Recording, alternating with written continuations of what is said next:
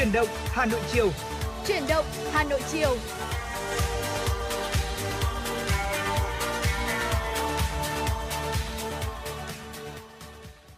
Vâng, xin chào và cảm ơn quý vị đã dành chút thời gian lắng nghe chuyển động Hà Nội chiều của kênh FM 96 Đài Phát thanh và Truyền Hà Nội. Ngày hôm nay chúng tôi Tuấn Hiệp và Lê Thông sẽ cùng đồng hành cùng với quý vị trong 120 phút để cùng uh, chia sẻ tới quý vị rất nhiều những thông tin hữu ích cũng như là những câu chuyện xung quanh uh, mùa đại dịch Covid-19 của chúng ta. Vâng ạ, xin được chào anh Tuấn Hiệp và chào quý vị thính giả. Anh Tuấn Hiệp thân mến ạ, không Vâng ạ. biết là trận mưa ngày hôm qua thì có khiến cho anh Tuấn Hiệp cảm thấy là thời tiết Hà Nội của chúng ta đã thực sự vào thu rồi hay chưa? À, tôi thì à, chỉ à, mong rằng là sẽ ờ, sớm gặp và gặp liên tục gặp nhiều những cơn mưa như vậy. Vì thực sự là à, tuy rằng là chúng ta đang ở trong à, cuối tháng 8 đầu tháng 9 rồi cũng là mùa thu rồi đấy. Nếu mà ờ, tính theo thời gian thì là mùa thu rồi. Nhưng mà cái thời điểm thực tế thì tôi cảm thấy nó vẫn có một cái nóng gì đó của mùa hè lên không ạ? Vâng ạ, ờ, chúng ta thấy rõ ràng rằng là nhất là trong những buổi trưa đúng không ạ? vâng. Đặc biệt là buổi trưa cách đây 2-3 ngày thì thời tiết Hà Nội vẫn rất là oi. Tuy nhiên thì đến ngày hôm nay chúng tôi cảm nhận rất rõ được không khí của mùa thu có lẽ là cũng đang len lỏi vào trong các ngõ ngách của thành phố rồi. Và chúng ta lúc này thì cũng thật mong quý vị thính giả ai ở đâu thì ở yên đó để chúng ta có thể nhanh chóng chấm dứt được ở đợt giãn cách lần này cũng như là bảo vệ thành quả chống dịch của thành phố. Và chúng tôi cũng rất mong quý vị thính giả ờ, luôn xem FM96 cùng với những MC của chúng tôi là những người bạn đồng hành để quý vị có thể gửi gắm những tâm sự cũng như là yêu cầu những ca khúc âm nhạc. Vậy thì anh Tuấn Hiệp bây giờ sẽ cùng giúp cho quý vị chúng ta nhắc lại ờ, cho các thính giả những cách thức để có thể liên hệ cùng với chương trình và yêu cầu âm nhạc trong chiều nay. Ừ, Dạ vâng ạ, cảm ơn Lê Thông. À, trước, khi mà tôi nhắc lại những cái phương thức kết nối cũng như là chia sẻ cùng với FM96 cùng với Chuyển động Hà Nội thì chúng tôi xin nhắc quý vị là một chút nữa trong à, chương trình Chuyển động Hà Nội thì sẽ có chia sẻ những thông tin về thời tiết. Rất là mong rằng quý vị sẽ cùng à, đón nghe. Và còn những cách thức mà để quý vị có thể là liên lạc này rồi thì tương tác cùng với chúng tôi rồi thì là à, giao lưu kết nối với FM96 với những MC dẫn chương trình thì quý vị có thể là gọi điện về tổng đài 024 3773 6688 hoặc nếu quý vị sử dụng nền tảng mạng xã hội Facebook thì có thể là truy cập vào à, trang fanpage chuyển động Hà Nội FM 916. Ờ, ngoài ra thì những quý vị thính giả nào mà ờ, muốn nghe thêm ờ, những tin tức thật là hay, những Dạ. những chương trình ờ, giải trí cũng như là những bài hát của FM 96 thì quý vị cũng có thể là nghe trên nền tảng postcard của ứng dụng iOS thì quý vị ờ, sẽ có thể là nghe chuyển động Hà Nội của chúng tôi. À, và hơn thế nữa là trên website hanoitv.vn. Dạ vâng, anh Tuấn Hiệp đã giúp cho tôi cũng như là quý vị thính giả có thể tiếp cận được chương trình của chúng ta một cách nhanh nhất cũng như là tối ưu nhất bằng nhiều hình thức khác nhau. Còn bây giờ thì chúng tôi sẽ đem đến cho quý vị những thông tin về tình hình thời tiết. Thưa quý vị và các bạn, tại thủ đô Hà Nội thì đêm nay cũng như là sáng mai được dự báo là vẫn có mưa rào và rông rải rác, cục bộ có mưa vừa mưa to cũng như sấm sét và gió giật mạnh nguy hiểm. Lưu ý là khi có mưa rông thì quý vị và các bạn cần kiểm tra nhà cửa của mình, đóng kín cửa để tránh bị mưa hắt và gió giật gây nguy hiểm. Sang đến ngày mai thì trời còn nhiều mây và xen kẽ những khoảng nắng, mức nhiệt cao nhất ngày không vượt quá 32 độ, thời tiết mát mẻ. Và đúng là như anh Tuấn Hiệp nói nếu như mà tình thế thời tiết này nó cứ được kéo dài như vậy thì chúng ta sẽ cảm thấy vô cùng thoải mái và thực sự là những khoảng thời gian mà chúng ta ở nhà trong đợt giãn cách này sẽ không còn cảm giác bí bách ở lo lắng vì rằng tiền điện của nhà mình sẽ tăng lên nữa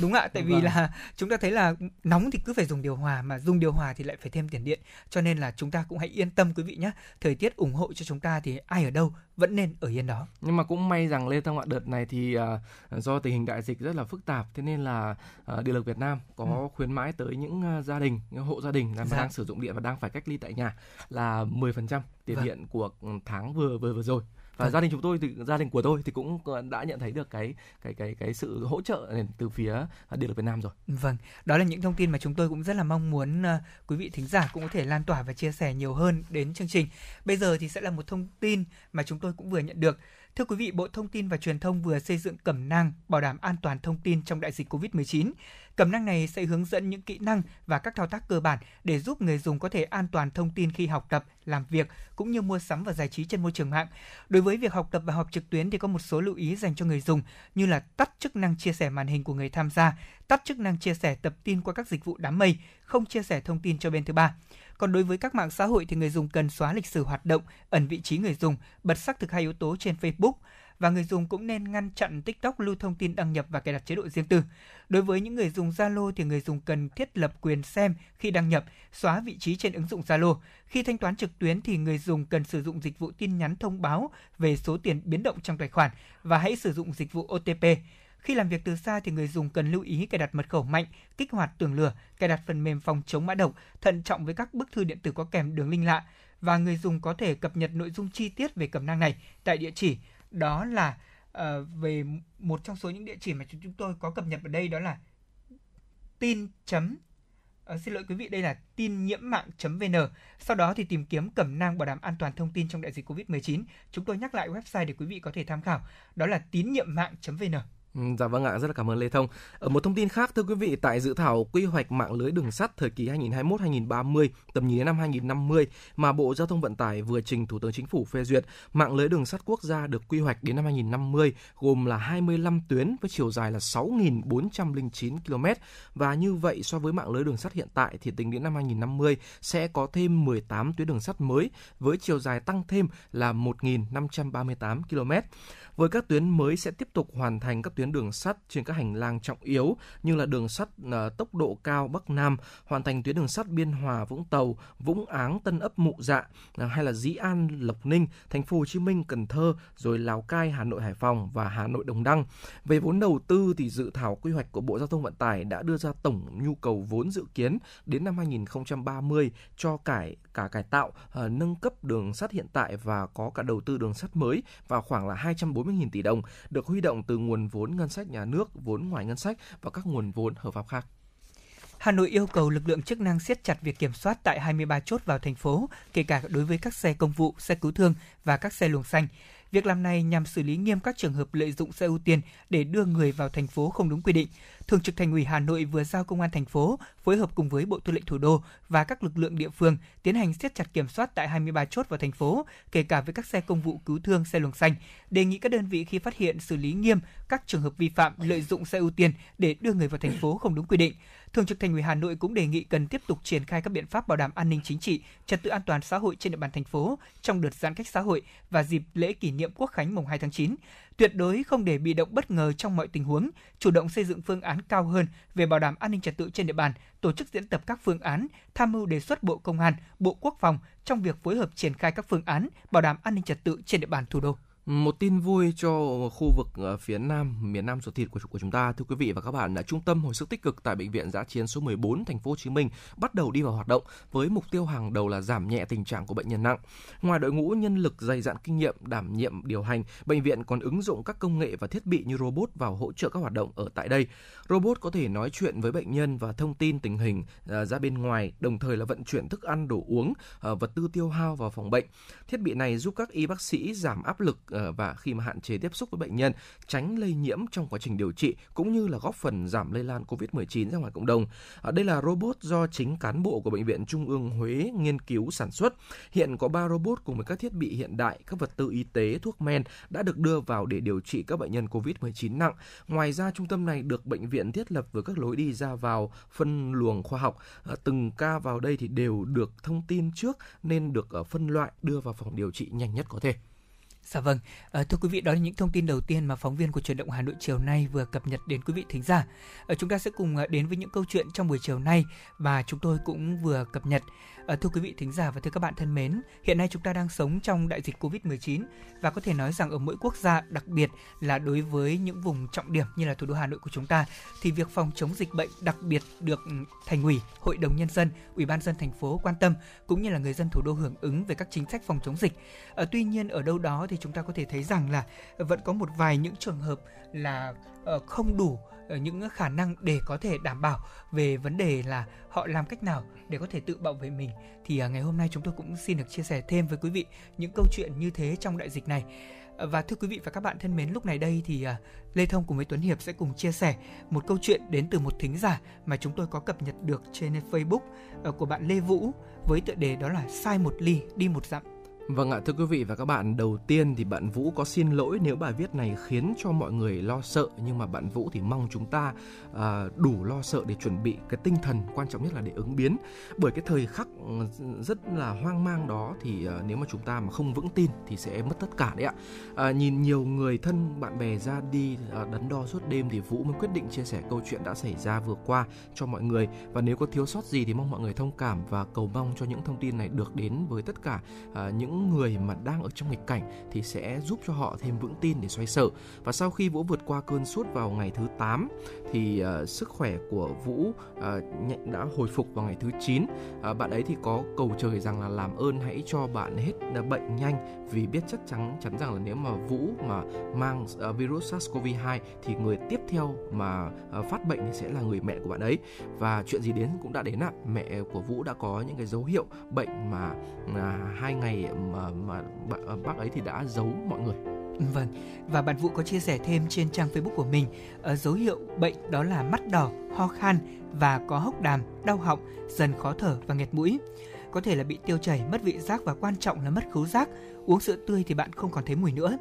Việc Vũ làm đó là mỗi ngày thì bạn ấy sẽ dùng nước muối natri clorua 0,9% để xúc miệng và có thể rửa mũi 3 lần. Uống thuốc điều trị triệu chứng ho uống kháng ho thì bạn sẽ uống thuốc ho, tiêu chảy thì uống thuốc tiêu chảy và khi có các triệu chứng trên thì mới cần uống kháng sinh, kháng viêm, kháng đông theo khuyến nghị của bác sĩ cũng như cán bộ y tế. Và bạn ấy có dùng à, một số loại thuốc mà chúng ta thấy là cần phải liên hệ với các bác sĩ như là Medron hay là Aumentin và Salerito. Vào sáng ngày thứ 4 thì uh, Vũ được uh, chú cho uh, số điện thoại tổng đài 1022 nhánh số 4 thì lập tức có một bác sĩ gọi cho Vũ để hỏi thăm tình hình sức khỏe của mẹ, uh, kết bạn Zalo để nhờ bạn hỗ trợ. Ừ, và bạn đó thì video call uh, tức là gọi điện thoại có hình đấy ạ để theo dõi uh, chỉ số SPO2 và huyết áp cho mẹ, uh, chỉ mẹ cách thở bằng miệng, thở sâu đến bụng tầm 4 tiếng thì bạn gọi điện thoại một lần còn uh,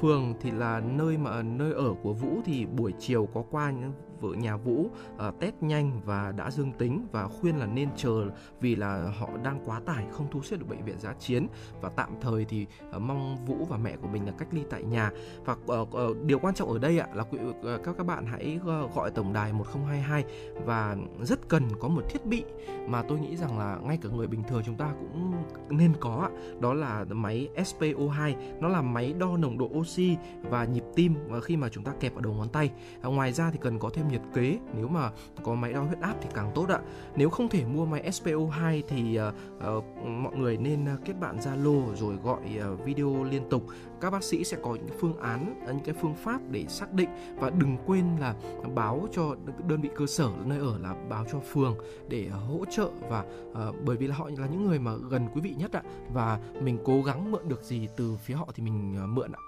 Vâng, ờ, và bạn cũng có chia sẻ thêm là bước sang ngày thứ năm thì khi đó mẹ bạn dần trở nặng và khó thở nhiều hơn. Đặc biệt là ờ, Vũ cũng có liên hệ ATM Oxy trong thành phố Hồ Chí Minh thì họ tới khảo sát và nói rằng là sẽ mang tới. Thế nhưng mà chắc có lẽ là do quá nhiều ờ, người cần yêu cầu y tế cho nên là họ cũng đã không mang tới được kịp. Gần khuya thì Vũ có liều chở mẹ đi cấp cứu Trung Vương 115 và bệnh nhân thì nằm rất nhiều ngoài cổng khi đó. Mấy người y sĩ nói là về đi, ở đây thì sẽ bị nhiễm nặng hơn và chở mẹ về trong đêm lạnh thì à, cậu bạn của chúng ta vừa lo vừa giận mình, tại sao lại dám liều lĩnh đến như vậy? Và mẹ của cậu đã sốt suốt đêm. Quan trọng hơn là khi uống uh, sốt đó là thuốc uh, paracetamol thì uh, uống cách từ 4 đến 6 tiếng liều 10 mg trên 1 kg, tức là 50 kg thì sẽ uống một viên, 75 kg thì uống một viên rưỡi. Vì mất vị giác và sốt thế nên ăn không nổi, mẹ của cậu chỉ uống là nhanh nhất, uh, bổ sung protein, vitamin C và đa vitamin khoáng chất để có thể giữ sức khỏe.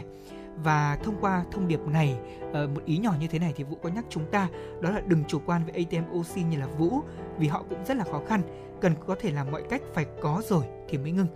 đây cũng là điều mà trong mấy ngày qua thì tôi có xem trên Facebook anh Hiệp ạ. Ừ, vâng. Thì cũng thấy trong thành phố Hồ Chí Minh là có một hiện tượng đó là rất nhiều người bị uh, thiếu vitamin uh, đặc biệt là thiếu những khoáng chất uh, trong cái quá trình bổ sung dinh dưỡng để điều trị tại nhà nhưng cái thiếu nhiều nhất của họ lại là thiếu oxy. Ừ, dạ vâng. Và rất nhiều cái ATM oxy thì đã kêu gọi điều này. Ừ, dạ vâng, cảm ơn Lê Thông. À, thưa quý vị, vào sáng ngày thứ sáu thì bạn Vũ có dục phường là phải đưa mẹ bạn ấy tới khu cách ly để mà thở oxy. Vào lúc 13 giờ thì à, mẹ được đưa đến đó à, và vì là bác ấy đi một mình nên là à, vì là Vũ âm tính À, đêm đó thì dù là đã thở bình oxy thì mẹ của Vũ vẫn tụt oxy dưới 90. À, mẹ kêu uh, Vũ vào chăm à, thì bạn ấy có gom đồ và chạy tới khu cách ly nhưng mà à, những người mà ở khu cách ly thì không cho vào vì cần phải có giấy uh, của phường và khi mà chạy lên phường thì uh, bên uh, nơi cơ sở thì người ta cũng chần chừ vì là âm tính là không được vào và làm giấy cam kết là chấp nhận nhiễm rồi nhưng mà vẫn không được duyệt ạ nhưng mà cũng rất là may khi mà uh, bạn Vũ được một người bác sĩ ở trong đó nói giúp cho là uh, mẹ của bạn ấy oxy chỉ còn 85 thôi không cho bạn ấy vào thì ai chăm bạn ấy bây giờ? À, ai ai chăm bác ấy bây giờ? Thế nên là uh, cứ kệ đi cứ để cho bạn ấy vào. Và đến tầm uh, tối 7 giờ tối thì bạn Vũ được uh, vào với mẹ của mình và được phát đồ bảo hộ đeo khẩu trang cũng như là kính chắn giọt bắn nữa tức là rất là an toàn. Và Vũ thì có làm cháo để cho mẹ ăn và vệ sinh cho mẹ nấu nước sôi cho mẹ uống và quan trọng nhất là bạn ấy ngồi trong máy SPO2 cũng như là bình oxy. Vâng, và có thêm những lưu ý quan trọng đó là uh, cần mang bô hoặc là tạ dán hoặc là um, dùng thau và giấy vệ sinh. Thứ hai là bình nước nấu sôi, bình thủy hoặc là ca nước lớn để liên tục thay nước nóng, một ly nước nhỏ và ống hút vì khi mệt thì sẽ nằm uống. Thứ ba là nồi nhỏ, cháo ăn liền hoặc là dùng nước sôi để làm nóng. Dinh dưỡng dạng uống thì dễ dùng và tiêu hóa hơn với những bệnh nhân trong trường hợp này. Thứ tư là càng tinh gọn thì càng dễ lưu truyền vì tình hình ổn định thì sẽ mang thêm sau và cần đưa thuốc đang dùng và hỏi ý kiến của bác sĩ điều trị. Chỉ chợp mắt khi mà bác sĩ đã thức ờ, và tuyệt đối là thức khi bác sĩ đi ngủ. Nhờ vậy mà kịp thời báo cáo bác sĩ về vấn đề tình trạng của bình oxy. Thứ năm là cần nằm sấp hoặc là nghiêng sang bên trái bên phải, tuyệt đối là không nằm ngựa ngừa và thứ sáu là tuyệt đối là không để bệnh nhân uh, có bệnh lý nền nằm một mình cho đến khi mà có sự điều trị đảm bảo. Đây cũng là những lưu ý thêm mà bạn Vũ có nhắc đến. Vâng ạ, đêm ngày thứ sáu thì chỉ số SPO2 để dần lên lại đến 95 nhưng mà đến sáng ngày ngày thứ bảy thì đột ngột uh, cái chỉ số về oxy này giảm mạnh còn 85. Bạn Vũ rất sợ nên hỏi uh, bác sĩ là có cách nào không thì họ nói là chưa đủ khả năng về thuốc lẫn các, các thiết bị y tế để mà điều trị và cần phải chuyển đi bệnh viện khác mà họ không xử lý chuyển ngay được vì uh, tình trạng ở thành phố Hồ Chí Minh đang uh, quá tải và rất là may mắn bạn Vũ liên hệ được với bệnh viện của quận thì cần có xe cứu thương và bình oxy. Hỏi phường thì họ không đủ xe và cần phải sắp xếp và cũng rất là may mắn thì Vũ có nhờ được một người bạn gửi danh sách xe và trong 10 uh, ờ, số thì có một số gọi được và có bình oxy. Vâng ạ, nên là Vũ uh, cầu, trời và rất là biết ơn. Um, uh, Vũ có nhờ được thêm hai uh, bạn y sĩ của phường để đi cùng và phải mất một tiếng đồng hồ thì uh, mẹ của Vũ mới ổn định để thở ở trên xe. Đến bệnh viện lúc gần 11 giờ 30 nhưng mà người ta chưa nhận bệnh nhân và lại tiếp tục phải chờ đợi và cũng rất là may mắn là xe và hai bạn uh, y sĩ thì vẫn chờ cùng với bạn Vũ. Và tới lượt uh, bạn Vũ phải uh, luôn luôn là phải lặp, lặp đi lặp lại cái việc uh, thuyết phục khi mà đủ điều kiện và cuối cùng thì ờ, mẹ bạn Vũ được nhập viện vào lúc 13 giờ. Cái điều quan trọng ở đây là là mà mà bạn Vũ muốn chia sẻ tới tất cả mọi người đó là cái bình oxy rồi oxy để cứu cho người bệnh thì vô cùng quan trọng khi mà người bệnh trở nặng và cần phải thu xếp ờ, bệnh viện thật là kỹ lưỡng, tìm người thân và ờ, hơn thế nữa là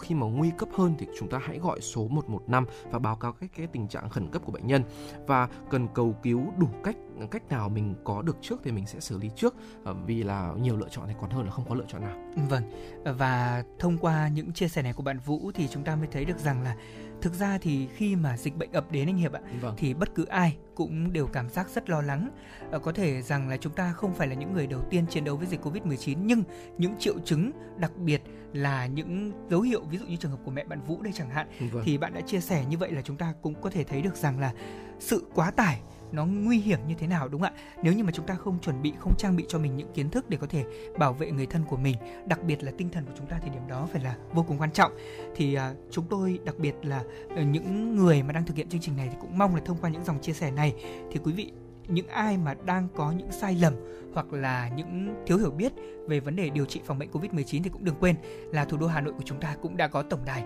1022. Tổng đài 1022 của Hà Nội thì nếu như mà quý vị chúng ta gọi điện từ điện thoại di động thì hãy nhớ thêm cho Lê Thông đầu số 024 vào thì sẽ kết nối được trực tiếp với các uh, tư vấn viên để chúng ta kết nối cùng với các cơ quan y tế cũng như là báo cho chính quyền địa phương nếu như chúng ta có những dấu hiệu hoặc là những thắc mắc băn khoăn về dịch bệnh Covid-19 trên địa bàn thủ đô. Dạ vâng ạ. Ờ, à, và cuối cùng thì ờ, bạn Vũ có chia sẻ là bài viết đã chia sẻ nên những cái điều chủ quan mà những cái sai phạm mà bạn đã mắc phải và những cái sự quá tải của các bệnh viện trong cái thời điểm đại dịch Covid-19 như thế này. À, thế nên là à, bạn Vũ thì rất là mong là mọi người sẽ cùng cố gắng nén cảm xúc lại một chút và chúng ta ừ, nán lại ở nhà một chút để mà chúng ta cách ly toàn xã hội và để đến khi mà, mà đại dịch nó qua đi thì mình sẽ cùng nhau quay trở lại cuộc sống như là bình thường. Vâng ạ, quý vị và các bạn thân mến, vừa rồi là một ờ, bài chia sẻ tới từ một thính giả của chúng ta ở thành phố Hồ Chí Minh và ờ, chúng tôi những người làm chương trình Tuấn Hiệp Lê Thông cùng ekip chuyển động Hà Nội uh, xin được một gửi một cái lời chúc tốt đẹp nhất tới toàn thể uh, những người dân Việt Nam chúng ta. Chúng ta sẽ cùng nhau cố gắng đồng lòng để vượt qua đại dịch Covid-19 một cách nhanh nhất sớm nhất quý vị nhé. Uh, còn bây giờ thì là sẽ là một món quà âm nhạc gửi vào miền Nam ruột thịt, uh, một ca khúc được thể hiện bởi nam ca sĩ Trọng Tấn với tựa đề tiếng hát từ thành phố mang tên Bác. Xin mời quý vị và các bạn cùng thưởng thức.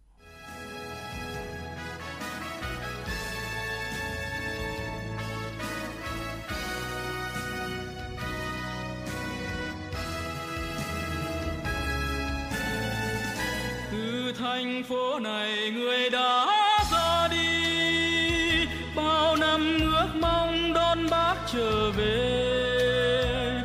Trong chiến dịch này bác đã cùng về với những đoàn quân. Bác vẫn đến từng nhà thăm các cụ già, cầm tay chúng con. Bác bắt nhịp bài ca kết đoàn. Thành phố hồ chí minh người người rực sáng tương lai, trong mỗi trái tim, trong mỗi ước mơ, trong mỗi cuộc đời ta luôn có bác. Lời bác thiết tha dìu dắt chúng ta, sáng mai tên người, thành phố Hồ Chí Minh.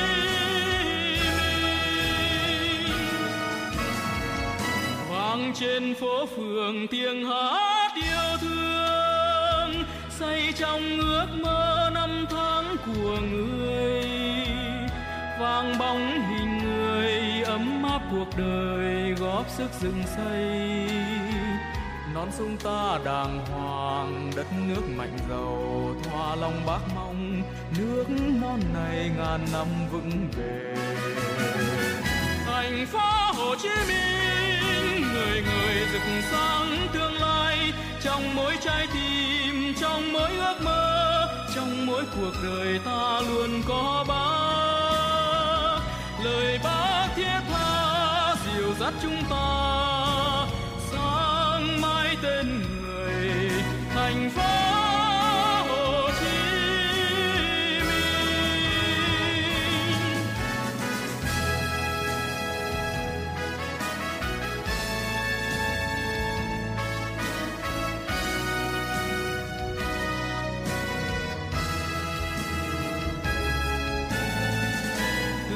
Thành phố này người đã ra đi. Bao năm ước mong đón bác trở về. Trong chiến dịch này bác đã cùng về với những đoàn quân. Bác vẫn đến từng nhà thăm các cụ già. Cầm tay chúng con, bác bắt nhịp bài ca kết đoàn. Thành phố Hồ Chí Minh người người rực sáng tương lai. Trong mỗi trái tim, trong mỗi ước mơ, trong mỗi cuộc đời ta luôn có bác lời bác thiết tha dìu dắt chúng ta, sáng mãi tên người. Thành phố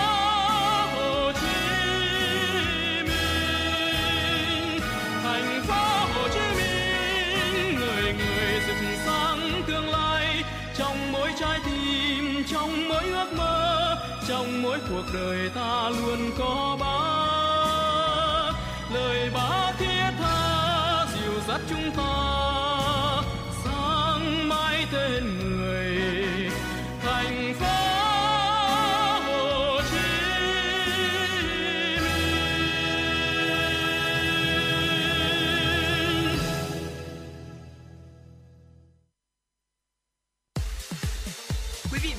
đang trên chuyến bay mang số hiệu FM96.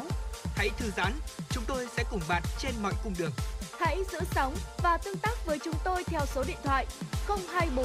3773 6688. Dạ vâng thưa quý vị và các bạn, bây giờ sẽ là những thông tin tiếp theo mà phóng viên của chúng tôi vừa thực hiện. Hãng công nghệ Facebook vừa tuyên bố là đã sẵn sàng triển khai ví điện tử trong khoảng thời gian là từ nay đến cuối năm để người dùng có thể cất giữ tiền kỹ thuật số của mình. Trả lời phỏng vấn báo chí thì người đứng đầu dự án ví điện tử của Facebook là David Marcus cho biết lãnh đạo công ty cam kết sẽ triển khai ví điện tử Novi trong thời gian là từ nay đến cuối năm. Ông Marcus cũng nói thêm rằng là Facebook sẽ triển khai ví điện tử này cùng với DM, loại tiền kỹ thuật số gắn với đồng đô la Mỹ mà công ty cũng đang phát triển. Tuy nhiên thì Facebook chưa chắc chắn về thời điểm ra mắt loại đồng tiền này. Đại diện của Facebook cũng cho biết thêm là Novi sẽ hoạt động như một ứng dụng dành riêng cho điện thoại thông minh, đồng thời cũng có thể tích hợp vào các ứng dụng liên lạc của Facebook như là Messenger hoặc là WhatsApp. Ví điện tử Novi miễn phí hứa hẹn mang lại cho Facebook một cơ hội về thiết lập các dịch vụ tài chính, mở rộng các dịch vụ thương mại điện tử Thưa quý vị và các bạn, một thông tin khác, sàn giao dịch khí thải carbon lớn nhất thế giới hoạt động hơn một tháng tại Trung Quốc đã cho những tín hiệu khả quan trong bảo vệ môi trường. Ở việc ra đời sàn giao dịch carbon được các chuyên gia đánh giá là một bước đi dài để khuyến khích các doanh nghiệp ý thức cao trong đảm bảo hài hòa giữa lợi nhuận và bảo vệ môi trường. Điển hình như một công ty con của tập đoàn năng lượng mới Lỗ Bắc, tỉnh Sơn Đông đã đầu tư cải tiến công nghệ để tận dụng phế thải sắt và sunfat từ một công ty con khác trong tập đoàn để sản xuất pin lithium lithium-ion năng lượng mới. Ờ, với mục tiêu tiêu thụ là 20.000 tấn phế thải sắt và sunfat thì đã đem lại nhiều lợi nhuận cho công ty khi mà doanh số bán hàng tăng hơn là 108 triệu đô la Mỹ so với cùng kỳ. Theo Bộ Sinh thái và Môi trường Trung Quốc, sau hơn một tháng đưa vào vận hành sàn giao dịch khí thải carbon thì gần 2.200 công ty phát điện đã tham gia với hơn 7 triệu tấn khí thải được giao dịch, tương đương với trên 55 triệu đô la Mỹ. Thưa quý vị, trong bối cảnh dịch bệnh COVID-19 lan rộng ở một số địa phương, các nền tảng khám bệnh từ xa đang xuất hiện ngày một nhiều hơn và bước đầu đã hỗ trợ được người dân ở vùng dịch. Giúp tôi là một nền tảng miễn phí hoạt động tương tự như ứng dụng Uber hay Grab trong lĩnh vực tư vấn y tế. Đây là một nền tảng kết nối giữa bên cung và bên cầu. Phía bệnh nhân cần gì thì cứ gọi hoặc là gửi câu hỏi lên ứng dụng này. Chọn chuyên khoa như COVID, xương khớp, nội tiết, rồi mô tả triệu chứng để được thăm khám tư vấn online. Ngược lại thì các bác sĩ chuyên gia và tình nguyện viên của giúp tôi bất cứ khi nào rảnh thì họ có thể bật ứng dụng lên để trả lời các yêu cầu mà người bệnh gửi lên hệ thống rồi tìm cách hỗ trợ. Hiện nay trên mạng xã hội có rất nhiều ứng dụng để bác sĩ có thể giúp người dân chữa bệnh từ xa như là e-doctor hoặc là bác sĩ 24 giờ, bác sĩ nhân ái, thầy thuốc đồng hành. Một uh, thông tin vui cho những người là fan của công nghệ thông tin cũng như là fan của nhà táo khuyết. Thưa quý vị và các bạn, bản concept mới do người hâm mộ tạo ra về chiếc máy tính bảng Apple iPad mini 6 sắp ra mắt mang đến một uh, cách rất ấn tượng về thế hệ iPad mới sắp được ra mắt của Apple. Uh, với việc Apple dường như đang chuẩn bị một uh, số đợt ra mắt sản phẩm cao cấp sắp tới thì không có gì ngạc nhiên khi mà các bản concept về các thiết bị được mong đợi thì đã bắt đầu xuất hiện với những cái tuần suất là cao hơn. À, uh, bản giới thiệu ý tưởng tưởng do người hâm mộ tạo ra với Apple iPad mini 6 đã xuất hiện trước đây, nhưng những ý tưởng của nhà thiết kế Michael Ma thông qua Behance thì đã giúp cho người dùng tiếp cận gần gũi hơn với dòng máy tính bảng sắp ra mắt của nhà táo khuyết. Và trên thực tế thì những hình ảnh được chế tác tinh xảo của iPad mini 6 có thể khiến cho nhiều người hy vọng rằng đây là mục đích của việc thiết kế lại các thiết bị của Apple. Dạ vâng, đó là những thông tin mà phóng viên của chúng tôi vừa cập nhật đến quý vị và các bạn. À, thưa quý vị và các bạn, trong suốt chương trình ngày hôm nay nếu như quý thính giả chúng ta có những yêu cầu về âm nhạc cũng như là những thông tin mong muốn phản ánh đến chương trình thì đừng quên số điện thoại của chúng tôi đó là 024 3773 6688. Và thưa quý vị thính giả thân mến, ngày hôm nay thì Tuấn Hiệp cùng với Lê Thông sẽ chia sẻ cho quý vị thính giả những câu chuyện à, và những trải nghiệm của những người dân ở, ở Bắc Trung Nam về à, việc mà họ chiến đấu cũng như là bảo vệ mình trong đại dịch Covid-19. Vừa rồi thì à, ở thành phố Hồ Chí Minh, thính giả Vũ cũng đã có chia sẻ với chương trình rồi. Dạ Lê vâng Thông và Tuấn Hiệp cũng đã truyền tải rồi. Còn bây giờ trước khi mà đến với một khu vực mà có thể nói là trọng điểm của thành phố, ờ, đặc biệt là khu vực trọng điểm về dịch Covid-19 của nước ta đó là thành phố Hồ Chí Minh đúng không ạ? Thì uh, Lê Thông muốn hỏi anh Tuấn Hiệp là dạ vâng. trong những ngày qua thì chúng ta cũng biết là uh, quân đội đã vào Nam để có thể hỗ trợ cho bà con. Vậy thì anh Tuấn Hiệp uh, có thể cho tôi cũng như quý vị thính giả được biết bản thân anh cảm thấy như thế nào về những hành động mà, chúng ta có thể thấy ở trên mạng được chia sẻ rất nhiều. Ví dụ như là hình ảnh các chiến sĩ đi trợ giúp người dân này hoặc là hình ảnh uh, phác họa các chiến sĩ của chúng ta bằng những uh, nét vẽ hoạt hình đấy ạ Vâng, trên vai canh thì có đeo rau củ quả và trên tay vẫn xách uh, súng để có thể bảo vệ tổ quốc của chúng ta trong thời điểm đại dịch thế này. Thế anh Tuấn Hiệp, anh có suy nghĩ gì về hình ảnh người lính trong thời buổi này? Ừ, vâng ạ, à, tôi có hai cái cảm xúc mà hiện sau khi mà Lê Thông hỏi thì tôi tôi đang hiện hữu ở trong lòng tôi hai cảm xúc, một là xúc động và hai là tự hào. Dạ. À, tôi uh, xúc động là bởi vì uh, khi mà đất nước chúng ta gặp lâm nguy như thế này thì uh, tình người tình uh, uh, tình người với với người đấy rồi uh, cái tinh thần nồng nàn yêu nước nó được thể hiện rất rõ. Uh, thế nên là tôi rất uh, xúc động. Và cái nữa là cái cảm xúc thứ hai là cảm xúc tự hào. Thì tôi tôi tôi, tôi rất tự hào khi vâng. mà uh, toàn thể người dân tất cả mọi người uh, Việt Nam chúng ta thì đều chung tay cùng nhau là góp sức để mà đẩy lùi đại dịch để mà chúng ta có thể là trở lại cuộc sống bình thường và như uh, vừa nãy chúng ta trước khi vào giờ làm việc đúng không ạ thì tôi vâng. và Lê Thông cũng có xem được một cái video ở trên nền tảng uh, TikTok thì cũng dạ. có thấy là uh, những cái bạn trẻ những bạn nữ rất là trẻ uh, tới từ bệnh viện Bạch Mai và trường cao đẳng y tế Bạch Mai dạ. cũng đã uh, nam tiến cũng đã vào thành phố Hồ Chí Minh tâm dịch Hồ Chí Minh để hỗ trợ uh, chung tay góp sức mà đẩy lùi uh, dịch bệnh Covid-19 thì uh, trong tôi thì có hai cảm xúc thôi đó ừ. là uh, xúc động và tự hào Vâng, à, sở dĩ Lê Thông muốn hỏi quý vị và hỏi anh Tuấn Hiệp như vậy, tại vì là trong những ngày này có rất nhiều những câu chuyện cảm động được truyền đi từ thành phố Hồ Chí Minh. Ở trong đó thì bên cạnh những lực lượng là công an, là quân đội, là những bạn điều dưỡng, là những bạn sinh viên của các trường y dược trên cả nước thì lực lượng chính chiến đấu với dịch bệnh vẫn xuyên suốt, đó chính là các y bác sĩ. Có những câu chuyện mà chúng tôi cảm thấy thực sự xúc động và muốn chia sẻ đến quý thính giả để chúng ta có thể trân trọng hơn từng phút giây chúng ta đang được bình an cùng với những người thân, với những bạn bè của mình. Uh, câu chuyện mà chúng tôi muốn chia sẻ với quý vị ngay sau đây về việc một bác sĩ đã trắng đêm để có thể tư vấn giúp cho những F0 và câu chuyện này chúng tôi xin được chia sẻ đến từ uh, thành phố Hồ Chí Minh. Mời anh Tuấn Hiệp. Vâng ạ, thưa quý vị và các bạn, vào ờ, tối ngày ờ, 17 tháng 8 vừa qua thì được ờ, tình nguyện viên báo tin là có hai người trong một gia đình có 4 F0 thì đều có bệnh nền À, thế nên là bác sĩ tư vấn Nguyễn Văn Chánh là bác sĩ quản lý phó của khu vực 760 mạng lưới thầy thuốc đồng hành thì đã ờ, nghe máy và anh có liên hệ với người đại diện của gia đình được biết là hai trường hợp trở nặng là người mẹ 103 tuổi và con gái của bà là 73 tuổi. Ờ, à, 89% và 90% là kết quả chỉ số SPO2 là độ bão hòa oxy trong máu của cả hai bệnh nhân này và do chưa thể liên hệ được với lực lượng y tế của địa phương qua điện thoại thì anh Chánh thì đã cố gắng là chấn chấn an tinh thần và bắt đầu hướng dẫn cho các F0 cái cách à, tập thở ạ. Dạ và ờ, dù ờ, chưa được ờ, đến viện nhưng mà khi mà có bác sĩ hướng dẫn thế nên là gia đình của F0 yên tâm hơn và bắt đầu bình tĩnh làm theo các chỉ dẫn của bác sĩ uh, thông qua điện thoại. Uh, nam bác sĩ cũng hướng dẫn họ cái cách uh, liên hệ để tìm oxy và cũng như là tư vấn về những cái điều để chúng ta chăm sóc cho sức khỏe. Và hiện tại thì sức khỏe của uh, gia đình này đã dần trở nên ổn định và người nhà thì có gửi cho bác sĩ uh, video clip ghi lại cảnh các cụ là tự xúc cơm và ờ, bắt đầu là tập thể dục được rồi. Và khi mà bác sĩ nhìn thì không nén được cái cảm xúc là vui mừng thì anh à, tránh bác sĩ tránh có chia sẻ như vậy. Ờ, bác sĩ Nguyễn Văn Tránh là một trong số nhiều ờ, à, các à, mà bác sĩ ở trong mạng lưới thầy thuốc đồng hành với tổ chức khoảng 6.000 y bác sĩ tình nguyện ở khắp nơi trên à, mọi miền tổ quốc ta. Vâng ạ, có như vậy chúng ta mới thấy rằng là sự phát triển của công nghệ thông tin cũng như là internet đã giúp cho việc kết nối cũng như là khám chữa bệnh trong giai đoạn dịch bệnh này trở nên thuận tiện hơn rất nhiều đúng không ạ? Dạ vâng. Và có chia sẻ thêm thì bác sĩ Nguyễn Văn Chánh cũng đã uh, chia sẻ với chúng tôi thế này, đọc lời kêu gọi tuyển tình nguyện viên trên Facebook không do dự thì bác sĩ Nguyễn Văn Chánh cũng đã đăng ký hoạt động này. Không vào vùng dịch trực tiếp điều trị người bệnh thì chúng tôi sẽ tham gia mạng lưới tư vấn để giúp các bệnh nhân giảm tải áp lực cho thành phố Hồ Chí Minh. Và trải qua các buổi tập huấn như vậy thì à, các tình nguyện viên là các bác sĩ trong và ngoài nước đã bắt tay vào công việc của mình. Anh tránh cũng chia sẻ là hiện tại thì mạng lưới này đã phủ sóng tại ba tỉnh, đó là Hà Nội, thành phố Hồ Chí Minh và Bình Dương với các ca F0 tại nhà trở nặng, không có các trang thiết bị cần thiết, thì bác sĩ sẽ liên hệ y tế địa phương để có thể hỗ trợ. Bác sĩ sẽ hướng dẫn và đồng hành cùng với họ vượt qua bệnh. Trong trường hợp khẩn cấp hơn, thì bác sĩ sẽ gọi hotline để liên hệ cấp cứu kịp thời cho người bệnh. Vâng ạ, các bác sĩ rồi các tình nguyện viên sẽ gọi điện tư vấn hỏi thăm các sức khỏe của các F0 hàng ngày và các chỉ số quan trọng như là chỉ số nồng độ oxy SpO2 rồi huyết áp thì luôn là các bác sĩ yêu cầu người nhà cung cấp để có thể là theo dõi cái sức khỏe của bệnh nhân. Và nếu mà bệnh nhân ờ, ừ, không có các cái thiết thiết bị nêu trên thì khi mà cần thiết thì bác sĩ sẽ lại tiếp tục nhờ sự trợ giúp từ y tế địa phương để có thể là kiểm tra sức khỏe hiện tại của những ờ, người bệnh. Và ngoài tư vấn các chuyên môn thì các bác sĩ cũng ờ, luôn là động viên hướng dẫn à, người bệnh về các cái chế độ dinh dưỡng rồi cách ăn uống à, hơn thế nữa là họ còn quan tâm tới giấc ngủ và các chế độ luyện tập nữa và anh à, tránh thì có chia sẻ rằng là cái yếu tố quan trọng là một cái tinh thần phải lạc quan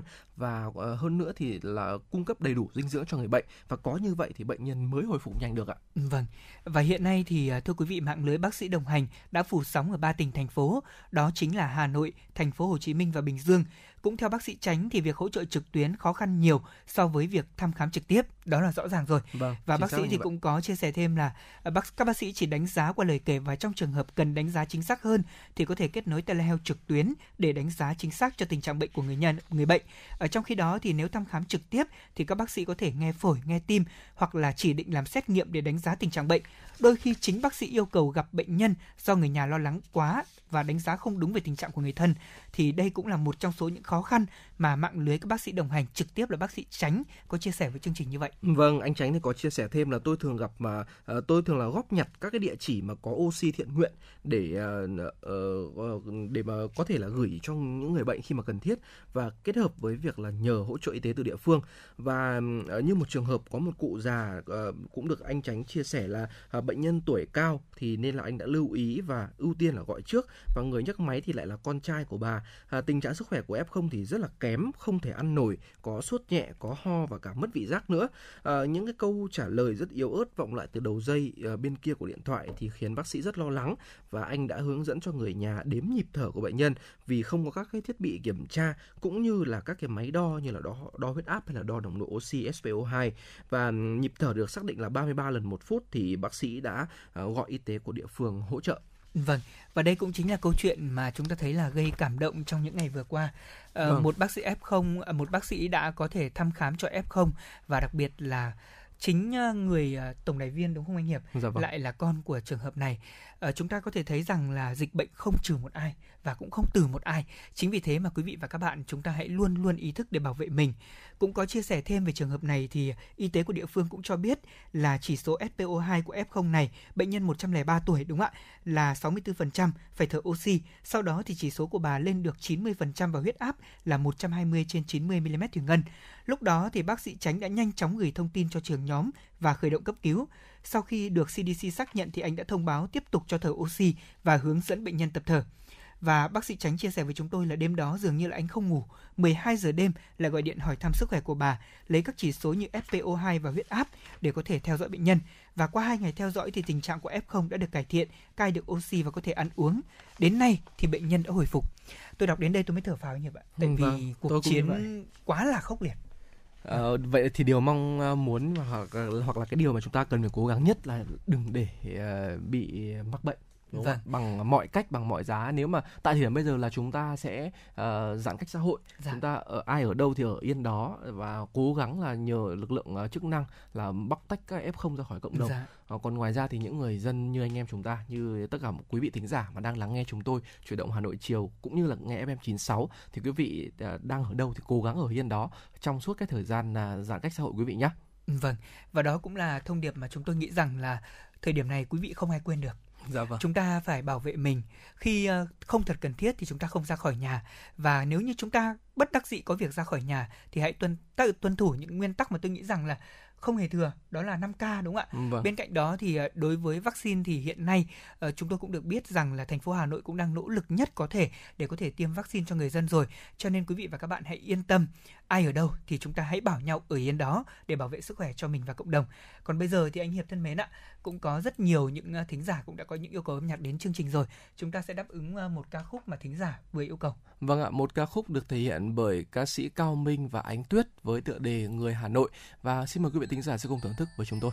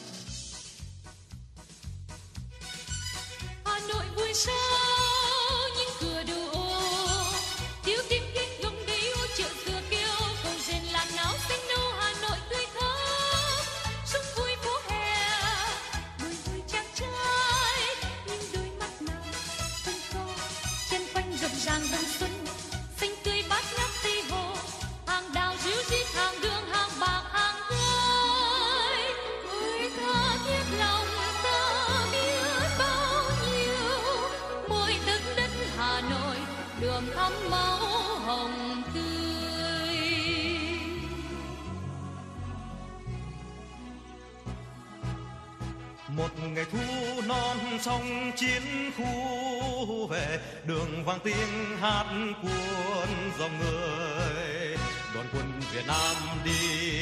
Hà Nội say mê chen đón cha về. Yên trời phơi phới vàng sao, ngày ấy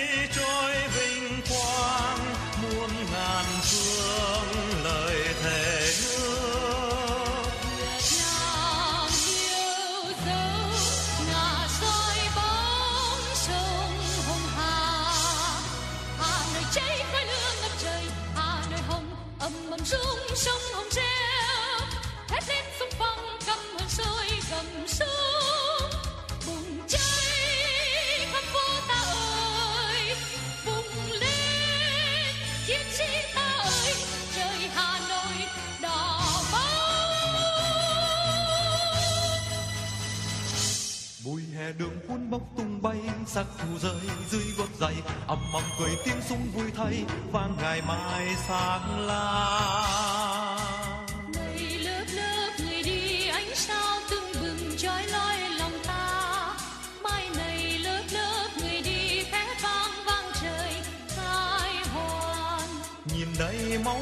ta tươi bao nhiêu đất này ta tươi ngày mai vút lên. Hồng hà reo sóng say sưa trong cha bóng người mênh mông.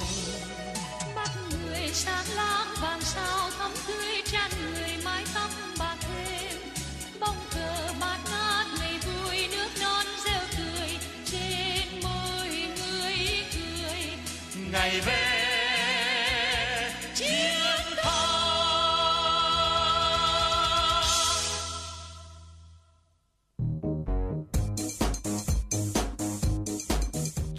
số hiệu FM96 đang chuẩn bị nâng độ cao. Quý khách hãy thắt dây an toàn, sẵn sàng trải nghiệm những cung bậc cảm xúc cùng FM 96.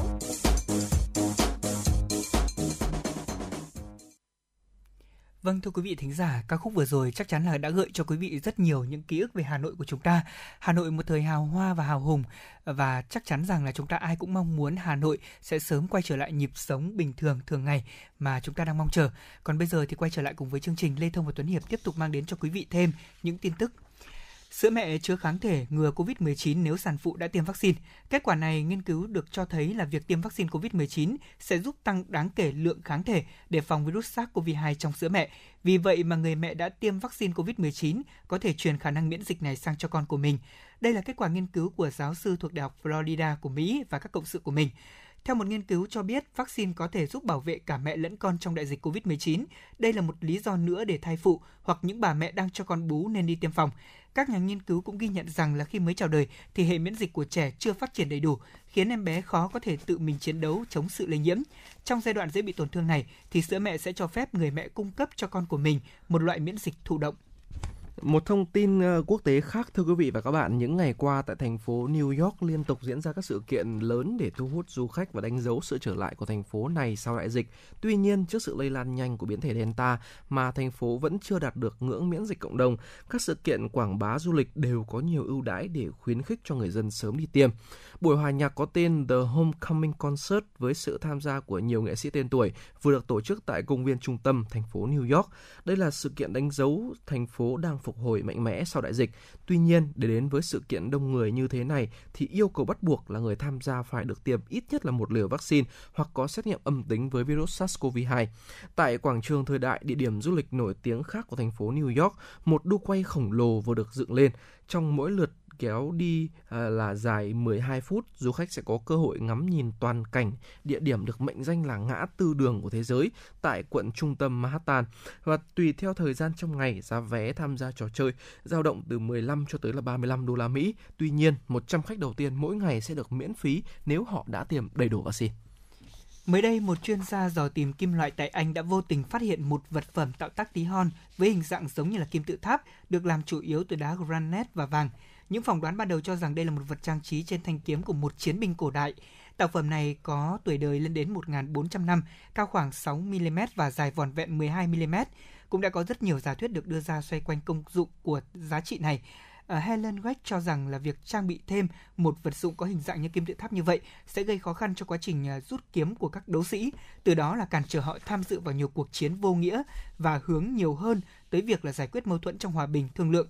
Paul Mortimer, một tác giả lịch sử, học giả độc lập cho biết rằng tạo vật này có thể là dấu hiệu nhận diện thành viên của một tổ chức nào đó, có thể làm vật biểu trưng thành tích mà một đấu sĩ đạt được hoặc cũng có thể đơn giản chỉ là một phần kết nối giữa thanh kiếm và thắt lưng của các chiến binh. Kim tự tháp tí hon này hiện đang trải qua quá trình giám định cổ vật nghiêm ngặt tại Vương quốc Anh.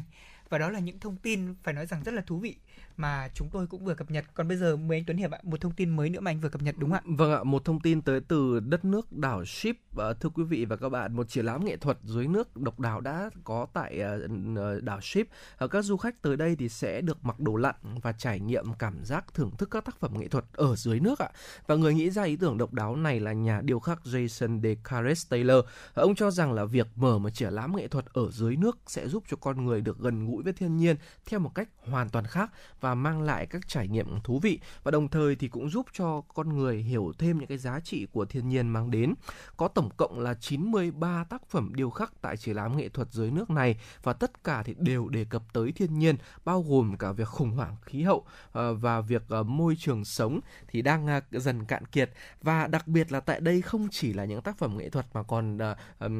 được coi là những dạng san hô nhân tạo nữa và vâng. kinh phí để để xây dựng cái bảo tàng dưới nước độc đáo này là 1,1 triệu đô la Mỹ. Ngoài ra thì những bức tượng này cũng nặng tới 13 tấn và được đặt dưới đáy đại dương bằng à, cần cẩu ạ.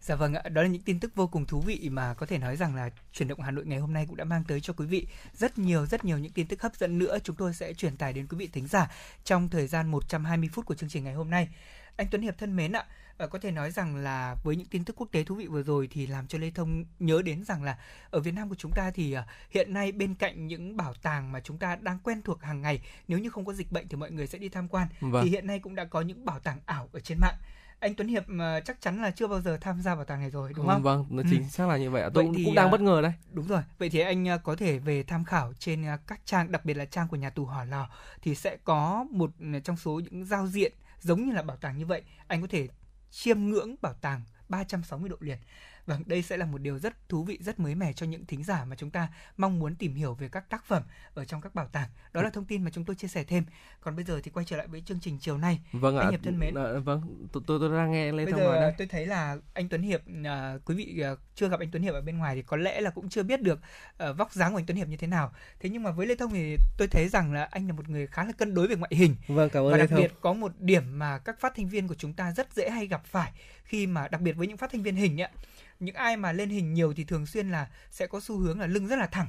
Anh hiệp tôi thấy cũng là một người như vậy, anh lưng cũng rất là thẳng. Thế tôi không hiểu là anh hiệp có bí kíp gì mà giúp cho lưng của mình vừa thẳng mà chắc chắn là cuộc sống của anh cũng rất là khỏe thì mới có thể ngồi lâu như vậy được, đúng không? À, vâng ạ, thưa quý vị và các bạn thì à, trong cái à, công việc của cá nhân tôi cũng như là à, trong cái, ừ, cái thời đại dịch bây giờ ấy thì chúng ta đang phải làm việc tại nhà đúng không ạ? À, ngoài ra thì công, công việc cá nhân của bạn của, của cá nhân tôi thì tôi cũng à, phải hiện hình khá là nhiều và đương nhiên là phải ở một cái tư thế rất là thẳng. Thế nên là là để mà chúng ta uh, như tôi cũng như là như quý vị mà chúng ta có một cái cột sống tốt cũng như là có một cái lưng thẳng và nó không bị đau nhiều ấy thì ờ, cũng là một điều mà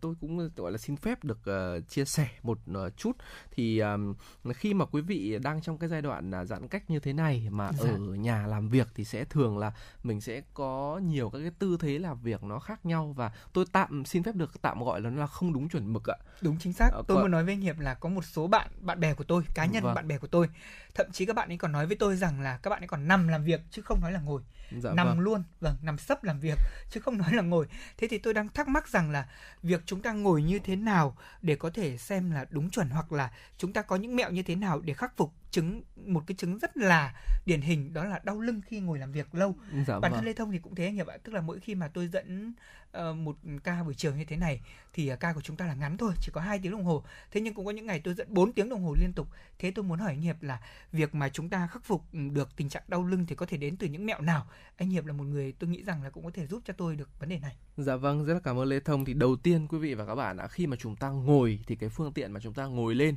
nó là một cái ghế thì cái việc đầu tiên quan trọng nhất là chúng ta cần có cho mình một uh, chiếc ghế để mà chúng ta làm việc tốt ạ. Uh, gần như là khi mà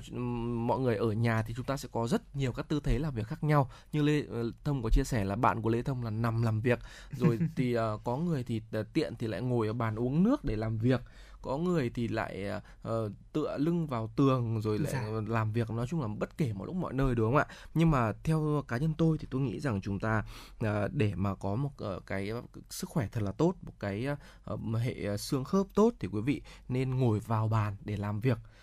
Thì thì chúng ta mới có cái gọi là cái bàn làm việc mà. Đúng rồi. Và khi mà chúng ta ngồi vào bàn thì mình nên chuẩn bị một cái ghế à, sao cho nó uh, uh, thật là tốt ạ. Và nếu không thì mọi người uh, cố gắng là duy trì một cái tư thế tốt. Và tư thế tốt ở đây là là chúng ta thẳng thẳng lưng và cố gắng là kê một cái gối. Nếu mà quý vị có thể để kê một cái gối sau lưng vì cái cột sống của chúng ta là hình chữ S mà. À, vâng. thế nên là mình sẽ hỗ trợ cái phần lưng lưng dưới của, ừ. của chúng ta bằng một chiếc gối. Còn tuyệt đối ạ. Một cái này là cái tuyệt đối này là nói không với giường là nằm dạ. làm việc đấy ạ. Hoặc là ghế sofa hoặc là là là nơi bàn uống nước bàn tiếp khách để mà quý vị làm việc. Bởi vì khi mà ngồi đó thì cái hệ cột sống của chúng ta sẽ sẽ hơi sai sai bình thường ừ, đi một tí. vâng. À, đó cũng là điều mà lê thông nghĩ rằng là cũng rất là đúng tại vì là uh, một trong số những vật dụng mà chúng ta có thể uh, hỗ trợ cho mình như anh hiệp nói đó là đầu tư một chiếc ghế làm việc tốt là điều mà không thừa. Tại vì chúng ta thời điểm dịch như thế này làm việc ở nhà tần suất nó cũng nhiều. Thứ hai là sử dụng đệm hỗ trợ lưng như anh hiệp nói thì đây cũng là việc mà tôi thấy cần thiết. Ở nhà tôi thì uh, tôi không có đệm như thế thế nhưng mà tôi dùng ngay chiếc gối của mình nha anh vâng. chiếc gối nằm thì tôi có hai chiếc thì tôi sẽ dùng một chiếc để tôi kê lưng như vậy vâng. thì cảm giác dựa vào chắc chắn là nó cũng bớt đau hơn hoặc ờ, là quý vị uh, thấy... nếu vâng vâng như như như như lê thông có chia sẻ nhá thì uh, ừ. ok tôi lại có thêm cái gợi ý nữa dạ vâng. cũng như là gợi ý tới quý vị thính giả nữa nhá dạ. là vậy thì khi mà chúng ta chưa thể gọi là sở hữu cho mình một chiếc ghế để làm việc thì mình sẽ cố gắng là làm sao cho mình sẽ chọn một cái ghế để ngồi bình thường trên bàn làm việc bình thường. À, nhưng mà quan quan trọng hơn thì mình sẽ cố gắng điều chỉnh cái tư thế ngồi ạ dạ. để sao cho nó tốt. Vậy thì à, ngồi như thế nào thì để cho nó cơ thể nó cảm thấy thoải mái và mình sẽ không bị các cái vấn đề về xương khớp đấy ạ. Thì à, thưa quý vị cái điều quan trọng để là chúng ta sẽ duy trì một cái góc 90 độ từ vai cho tới khuỷu tay của của quý vị Ờ, với phần còn lại. Ờ, đầu gối thì khi ngồi thì cố gắng để thấp hơn cái phần hông để chúng ta không bị lún vào trong. Và nếu như hông của quý vị mà thấp hơn cái lưng dưới thì cái uh, cái vóc dáng ngồi nó sẽ rất là ảnh hưởng. Và hơn thế nữa thì nếu như là cái lưng của quý vị ở cái tư thế không tốt thì cổ nó lại ảnh hưởng ạ. Và thế nên là khi mà lê thông cũng như quý vị mà ngồi trên ghế thì cố gắng là đảm bảo là mình ngồi hết ra khu vực phía đằng sau để vâng. tựa lưng tức là chúng ta đẩy lưng của mình vâng tựa lưng với chiếc ghế, thẳng vào vào ghế và nếu mà thiếu thì quý vị có thể chèn thêm một cái gối như là lê lê thông có làm đấy ạ. Và hơn thế nữa thì cái khoảng để chân nó cũng cần phải thích hợp vì ờ, cái khoảng để chân nó quan trọng và nó sẽ giúp cho chúng ta duy trì cái khoảng cách của chúng ta với cái các cái thiết bị điện tử các các cái thiết thiết bị mà mình để, để làm việc. Dạ. Ờm, những cái người mà nó không có cái chỗ để chân thoải mái thì thường là sẽ bị ờ, cái cái tình trạng là vươn người ra trước. Thế nên là à, mắt này rồi da mặt của chúng ta sẽ tiến gần vào các cái thiết bị mà có ánh sáng xanh nó À. cũng sẽ ảnh hưởng cho sức khỏe Vâng, xin thế nên là cố gắng là chúng ta à, chưa có một cái ừ, cái ghế đủ tốt để mình ngồi làm việc thì mình sẽ có một cái tư thế tốt Dạ vâng. Và nếu như quý vị chúng ta đang ờ, làm quen với máy tính sách tay hoặc là để máy tính sách tay ở trên đùi của mình, đây cũng là một ờ, phong cách làm việc mà tôi thấy là nhiều bạn vấp phải Dạ khi mà vâng. làm ở nhà. Thì ờ, đây cũng là một trong số những nguyên nhân dẫn đến việc chúng ta đang uốn cong lưng và cổ của mình. Có nhiều người như Hiệp nói chính xác. Đấy là nhất là những người mà đã đi tập ừ, thể hình rồi sẽ biết là việc mà chúng ta bị nhô đằng trước là một xu hướng rất nhiều người đang gặp phải Dạ. và nhất là dân văn phòng như vậy thì à, các à, chuyên gia cũng khuyên chúng ta là nên sử dụng một giá đỡ để sách máy tính, đặc biệt là giá đỡ máy tính sách tay để nâng tầm máy tính ngang lên tầm mắt của chúng ta. Và nếu như quý vị chúng ta không có giá đỡ thì có thể sử dụng một chồng sách để nâng chiều cao của máy tính. Điều này là đúng ạ. Tôi đã thử rồi anh ạ. Vâng. Ở nhà tôi thì cũng không có những thiết bị hỗ trợ như vậy cho nên tôi đã kê những quyển sách mà tôi không dùng nữa và tôi đặt lên chiếc máy tính laptop khi mà tôi làm việc. Đấy. Thì Vâng, tôi mục thấy đích là đơn giản thôi là để cho tầm nhìn của mình cao lên thì mình à, mắt bị của tôi chú- không bị trúc xuống và nhất là tôi xuống. lại là một người cận nữa cho nên Vâng là tôi càng lưu ý điều này hơn. Ờ, bên cạnh đó thì quý vị cũng lưu ý là chúng ta nên đứng dậy khỏi ghế sau mỗi 35 đến 40 phút mà chúng ta làm việc điều này là cũng rất đúng tại vì mắt của chúng ta hoạt động liên tục với máy tính thì sẽ gây ra hiện tượng đó là mỏi nhức có một số người thậm chí còn bị chảy nước mắt nếu như mà ờ, sử dụng các loại kính nó không đúng với mức độ về mắt của mình nữa đó là ạ. những lưu ý mà chúng tôi muốn chia sẻ thêm Dạ vâng, rất là, rất là cảm ơn à, quý vị đã lắng nghe một số những cái chia sẻ của chúng tôi Tuấn Hiệp và Lê Thông. Và quý vị và các bạn đang lắng nghe chương trình của chúng tôi Chuyển động Hà Nội chiều ngày hôm nay trên tần số FM 96 MHz của Đài Phát thanh và Truyền hình Hà Nội. Và quý vị hãy nhớ đường dây nóng của chúng tôi nhé, 024 3773 6688. Quý vị và các bạn có những cái vấn đề gì mà cần à, chia sẻ cũng như là những bài hát, à, những món quà âm nhạc gửi tới những người thân yêu của mình thì Dạ. hãy thông qua làn sóng của chúng tôi qua số điện thoại 024 3773 6688. Vâng, và chúng tôi cũng rất mong là quý vị sẽ tương tác tiếp tục cùng với chương trình. Ờ, ở phần sau của chương trình chúng tôi còn rất nhiều những thông tin thú vị và hấp dẫn muốn chuyển đến quý vị thính giả. Còn bây giờ trước khi ờ, đến với những thông tin hấp dẫn tiếp theo sẽ là âm nhạc, chúng tôi mời quý vị thính giả lắng nghe tiếng hát của Dương Hoàng Yến với ca khúc Khát vọng. hãy sống như đời sống để biết yêu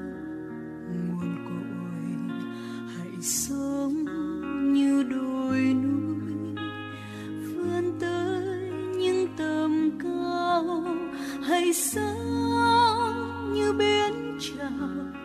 như biến chào để thấy bờ bên rộng. Hãy sống và ước vọng để thấy đời mênh mông.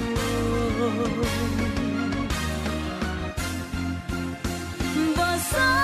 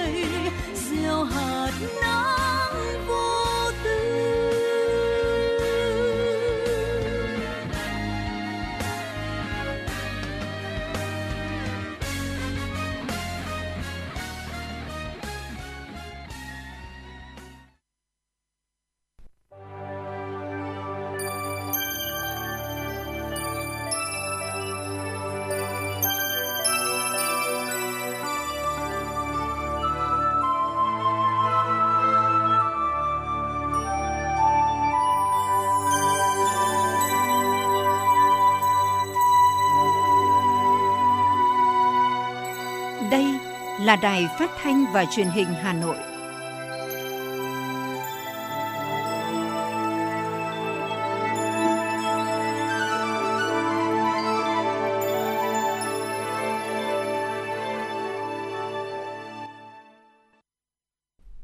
Quý vị và các bạn thân mến, bây giờ là 17 giờ ngày 27 tháng 8 năm 2021. Chương trình Truyền động Hà Nội chiều của chúng tôi đang được phát trực tiếp trên tần số FM 96 MHz của Đài Phát thanh Truyền hình Hà Nội. Chương trình cũng được phát trực tuyến trên trang web hanoitv.vn.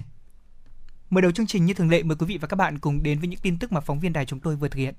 Thưa quý vị và các bạn, sáng nay tại nhà Quốc hội, Ủy viên Bộ Chính trị, Chủ tịch Quốc hội Vương Đình Huệ đã chủ trì cuộc họp để chuẩn bị cho việc triển khai hai chuyên đề giám sát tối cao của Quốc hội và hai chuyên đề giám sát của Ủy ban Thường vụ Quốc hội. Cho ý kiến bước đầu vào dự thảo kế hoạch đề cương các chương trình giám sát, Chủ tịch Quốc hội Vương Đình Huệ chỉ rõ các chuyên đề giám sát của Quốc hội và Ủy ban Thường vụ Quốc hội có phạm vi rộng, do đó phải xác định rất rõ mục tiêu, yêu cầu của từng chuyên đề giám sát, từ đó xác định được phạm vi, đối tượng và lĩnh vực trọng điểm phải tiến hành giám sát. Trong bối cảnh dịch bệnh COVID-19 đang diễn biến phức tạp ở một số địa phương, Chủ tịch Quốc hội yêu cầu các đoàn giám sát phải hết sức linh hoạt trong tổ chức thực hiện. Đối với từng chuyên đề giám sát, những vấn đề nào vừa qua đã có giám sát, có báo cáo rồi thì tận dụng kết quả này và yêu cầu các cơ quan báo cáo bổ sung, cập nhật chứ không phải là chạy lại từ đầu. Đồng thời cần phân công nhiệm vụ rất rõ ràng, có đầu mối chịu trách nhiệm phối hợp chặt chẽ giữa các cơ quan. Tại cuộc làm việc, Chủ tịch Quốc hội Vương Đình Huệ đã cho ý kiến chi tiết về dự kiến kế hoạch, phạm vi, nội dung, tiến độ của từng chuyên đề giám sát. Các nội dung này sẽ được tiếp tục hoàn thiện để trình Ủy ban Thường vụ Quốc hội quyết định tại phiên họp tháng 9 tới. Sáng nay, Hội chữ thập đỏ thành phố đã trao quà từ thiện tới các hộ gia đình khó khăn do ảnh hưởng của dịch COVID-19 tại phường Định Công, quận Hoàng Mai. 300 xuất quà, mỗi suất trị giá 250.000 đồng, bao gồm gạo và các thực phẩm thiết yếu đã được trao tận tay đến các hộ gia đình thuê trọ mắc kẹt, những công nhân lao động bị mất việc, hộ nghèo, hộ khó khăn, góp phần động viên các hộ gia đình yên tâm phòng chống dịch bệnh. Một tháng qua, từ đợt giãn cách, phường Định Công đã kêu gọi các nhà hảo tâm, các tổ chức từ thiện, hội chữ thập đỏ các cấp và nguồn kinh phí của phường hỗ trợ 16 tấn gạo, hơn 5 tấn rau củ quả cùng với nhiều nhu yếu phẩm thiết yếu để hỗ trợ bà con khó khăn. Phường cũng đã xét duyệt và trao tiền hỗ trợ theo nghị quyết số 68 của chính phủ tới hơn 1.300 người lao động mất việc làm, trao gần 600 triệu đồng tới gần 600 hộ được hưởng chính sách theo nghị quyết số 15 của Hội đồng Nhân dân thành phố. Nhờ làm tốt công tác phòng chống dịch bệnh mà hơn 2 tháng vừa qua, phường Định Công chưa phát sinh trường hợp dương tính, nhân dân được chăm lo rất tốt, an sinh xã hội, tuân thủ nghiêm ngặt giãn cách, người cách ly với người.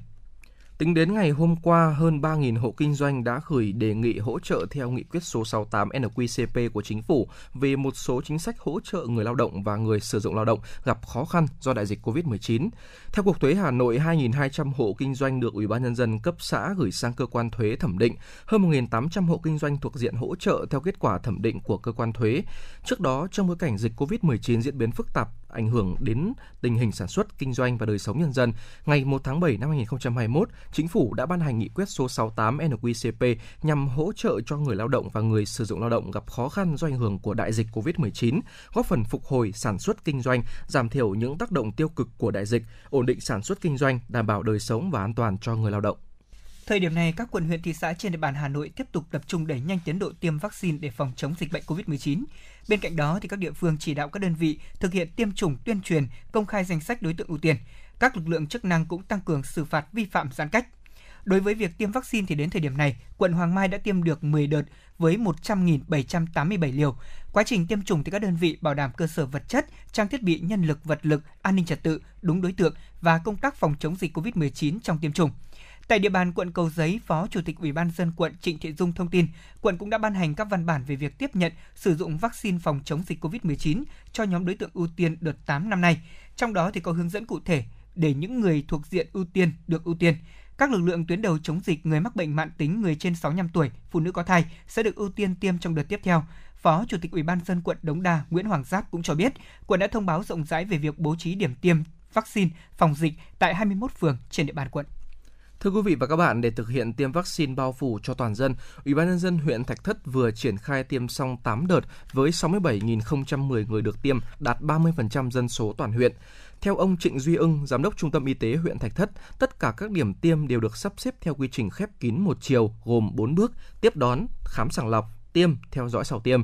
Công tác đảm bảo an toàn xử trí sốc phản vệ được đặt lên hàng đầu. Các đối tượng đến tiêm đều được tư vấn kỹ lưỡng về những lưu ý trước và sau tiêm chủng. Còn tại huyện Sóc Sơn, trưởng phòng y tế Lưu Thị Hồng Sen cho biết, đến ngày hôm qua toàn huyện đã tiêm được 10 đợt với hơn 94 mũi. Đặc biệt, huyện chưa phát hiện trường hợp nào phản ứng nặng sau tiêm. Hiện nay, phòng y tế đã có văn bản yêu cầu các xã thị trấn lập danh sách những người chưa được tiêm để triển khai đợt tới. Tương tự, Ủy ban nhân dân huyện Đan Phượng đã thực hiện được 10 đợt tiêm chủng vaccine với 42.961 liều cho người dân, công khai danh sách đối tượng ưu tiên tiêm vaccine tại huyện. Ủy ban nhân dân huyện Mê Linh cũng tổ chức 7 đợt tiêm vaccine phòng COVID-19 được 11.411 mũi trên 12.320 liều tiếp nhận và đang tiếp tục triển khai điểm tiêm số liều vaccine còn lại cho người dân tại các xã và thị trấn. Từ đầu năm 2021 đến nay, toàn huyện đã tiêm được 79.407 mũi.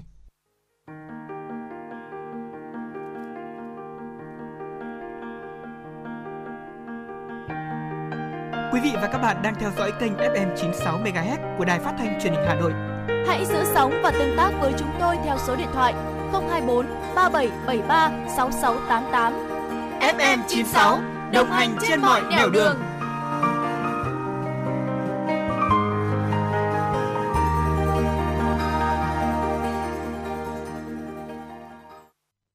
quý vị, sau thành phố Hồ Chí Minh, Đà Nẵng cũng đã thực hiện thí điểm hướng dẫn người sử dụng test nhanh COVID-19 tại nhà đối với vùng có nguy cơ cao. Các bộ kit test nhanh COVID-19 để người dân tự test dưới sự giám sát của ngành y tế. Các chuyên gia cũng khuyến cáo người dân có thể tự xét nghiệm tại nhà nhưng cần lưu ý tới các loại test nhanh và các phương án xử trí trong trường hợp có kết quả dương tính với SARS-CoV-2 trực tiếp đến các điểm xét nghiệm COVID-19 và hướng dẫn người dân tự lấy mẫu. Thứ trưởng Bộ Y tế Nguyễn Trường Sơn cho biết, sau khi Thủ tướng Chính phủ ban hành quyết định chỉ thị công điện đối với tình hình mới, thành phố Hồ Chí Minh cũng đã xác lập trạng thái mới trong vòng một tháng kể từ ngày 15 tháng 8 đến ngày 15 tháng 9. Như vậy, việc sử dụng xét nghiệm để phát hiện bằng được F0 là hết sức quan trọng. Để làm được điều này, phải tổ chức một lượng xét nghiệm rất lớn. Bên cạnh đó, cần chuẩn bị các bộ sinh phẩm test kit, hệ thống để chạy xét nghiệm real-time PCR. bạn hướng dẫn cho người dân lấy mẫu tại nhà hoặc tự lấy mẫu là vấn đề hết sức quan trọng. À, điều này thứ nhất là sẽ giảm được cái nguồn nhân lực y tế. Chúng ta chỉ cần có những nhân lực uh, y tế để giám sát, hỗ trợ và tình nguyện viên để hỗ trợ cho người dân. Nhưng bên cạnh đó, chúng ta cũng đều biết là trong thời gian trước thì cái việc mà lây uh, lan F0 trong lúc lấy mẫu cũng đã xảy ra ở một số nơi do chưa đảm bảo những cái điều kiện về vô ờ, sát khuẩn khi mà sử dụng lấy mẫu của nhân viên y tế. Cho nên việc người dân đã tự lấy mẫu thì sẽ đảm bảo là cái an toàn cho người dân trong những quá trình mà chúng ta thực hiện cách diện rộng. Và chúng tôi hy vọng là với sự tham gia tự nguyện của người dân lấy mẫu và sự theo dõi giám sát hỗ trợ của ngành y tế thì chúng ta cũng đảm bảo những tiêu chí về mặt kỹ thuật cũng như là số lượng lấy mẫu sẽ được tăng lên nhiều lần so với cả thời gian trước đây. Từ đợt bùng phát dịch tại Bắc Giang, các chuyên gia cũng đã cho rằng có thể áp dụng test nhanh gồm mẫu theo từng cụm nhà, cùng với đó hướng dẫn một số người dân tự lấy mẫu. Theo giáo sư tiến sĩ Lê Quỳnh Mai, Phó Viện trưởng Viện Vệ sinh Dịch tễ Trung ương, việc hướng dẫn người dân test nhanh tại nhà là góp phần giảm tải cho nhân viên y tế trong giai đoạn dịch bệnh căng thẳng hiện nay tại thành phố Hồ Chí Minh và các tỉnh thành phố phía Nam.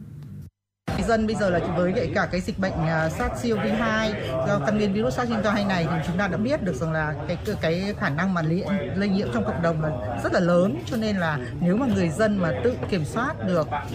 mình cái khả năng nhiễm của mình thì là hết sức là tốt. Vì vậy cho nên là với ờ, người dân mà tự sử dụng những cái test nhanh mà đã có cung cấp mà bộ y tế với lại cả những cái độ nhạy được đặc hiệu mà được chấp nhận được thì người dân nên sử dụng. Thì lúc bây giờ nếu mà người dân mà tự làm được những cái test này thì đầu tiên thì là bảo vệ cho chính họ. Họ có thể kiểm soát được họ có bị nhiễm hay không. Cái thứ hai nữa là giảm áp lực cho nhân viên y tế. Tại vì bây giờ hiện tại nhân viên y tế thì sẽ có rất là nhiều những cái việc khác mà cần phải làm.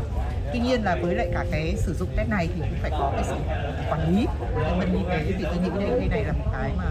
rất là cần thiết Theo chỉ đạo mới nhất của Ban chỉ đạo phòng chống dịch bệnh COVID-19 thành phố Hồ Chí Minh, thành phố sẽ xét nghiệm test nhanh kháng nguyên cho mẫu đơn cho toàn bộ người dân tại các tổ dân phố, tổ nhân dân có mức nguy cơ cao vùng cam và vùng nguy cơ rất cao vùng đỏ của thành phố trong vòng 14 ngày. Riêng tổ dân phố, tổ nhân dân có mức nguy cơ thuộc vùng xanh, vùng cận xanh và vùng vàng sẽ thực hiện xét nghiệm bằng phương pháp real-time PCR của mẫu. Tần suất xét nghiệm là hai lần, cách nhau 7 ngày các đội xét nghiệm của từng địa phương, trong đó mỗi đội phụ trách 4 tổ dân phố, tổ nhân dân, cấp phát sinh phẩm xét nghiệm kháng nguyên nhanh đến từng hộ dân có khả năng tự thực hiện xét nghiệm.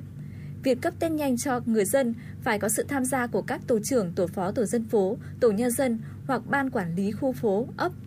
Đối với người dân không thể tự thực hiện xét nghiệm, đội xét nghiệm sẽ chịu trách nhiệm thực hiện và có thể hướng dẫn người dân thực hiện cho các thành viên trong gia đình. Sau từ 30 đến 60 phút, nhân viên đội xét nghiệm quay lại nhận kết quả từ người dân, đọc kết quả, ghi nhận những trường hợp có kết quả dương tính vào danh sách và xử lý những trường hợp F0 theo hướng dẫn của ngành y tế và xử lý các ca khẳng định. Các chuyên gia cũng đặc biệt nhấn mạnh, mỗi người dân dù tự làm xét nghiệm hay tham gia xét nghiệm đại trà cũng cần phải áp dụng đúng thời điểm, đúng địa bàn và đúng đối tượng. Việc test nhanh tràn lan, tùy tiện không chỉ gây tốn kém mà còn có thể dẫn tới tâm lý chủ quan nếu các bộ test nhanh này vẫn có xác suất cho kết quả âm tính giả.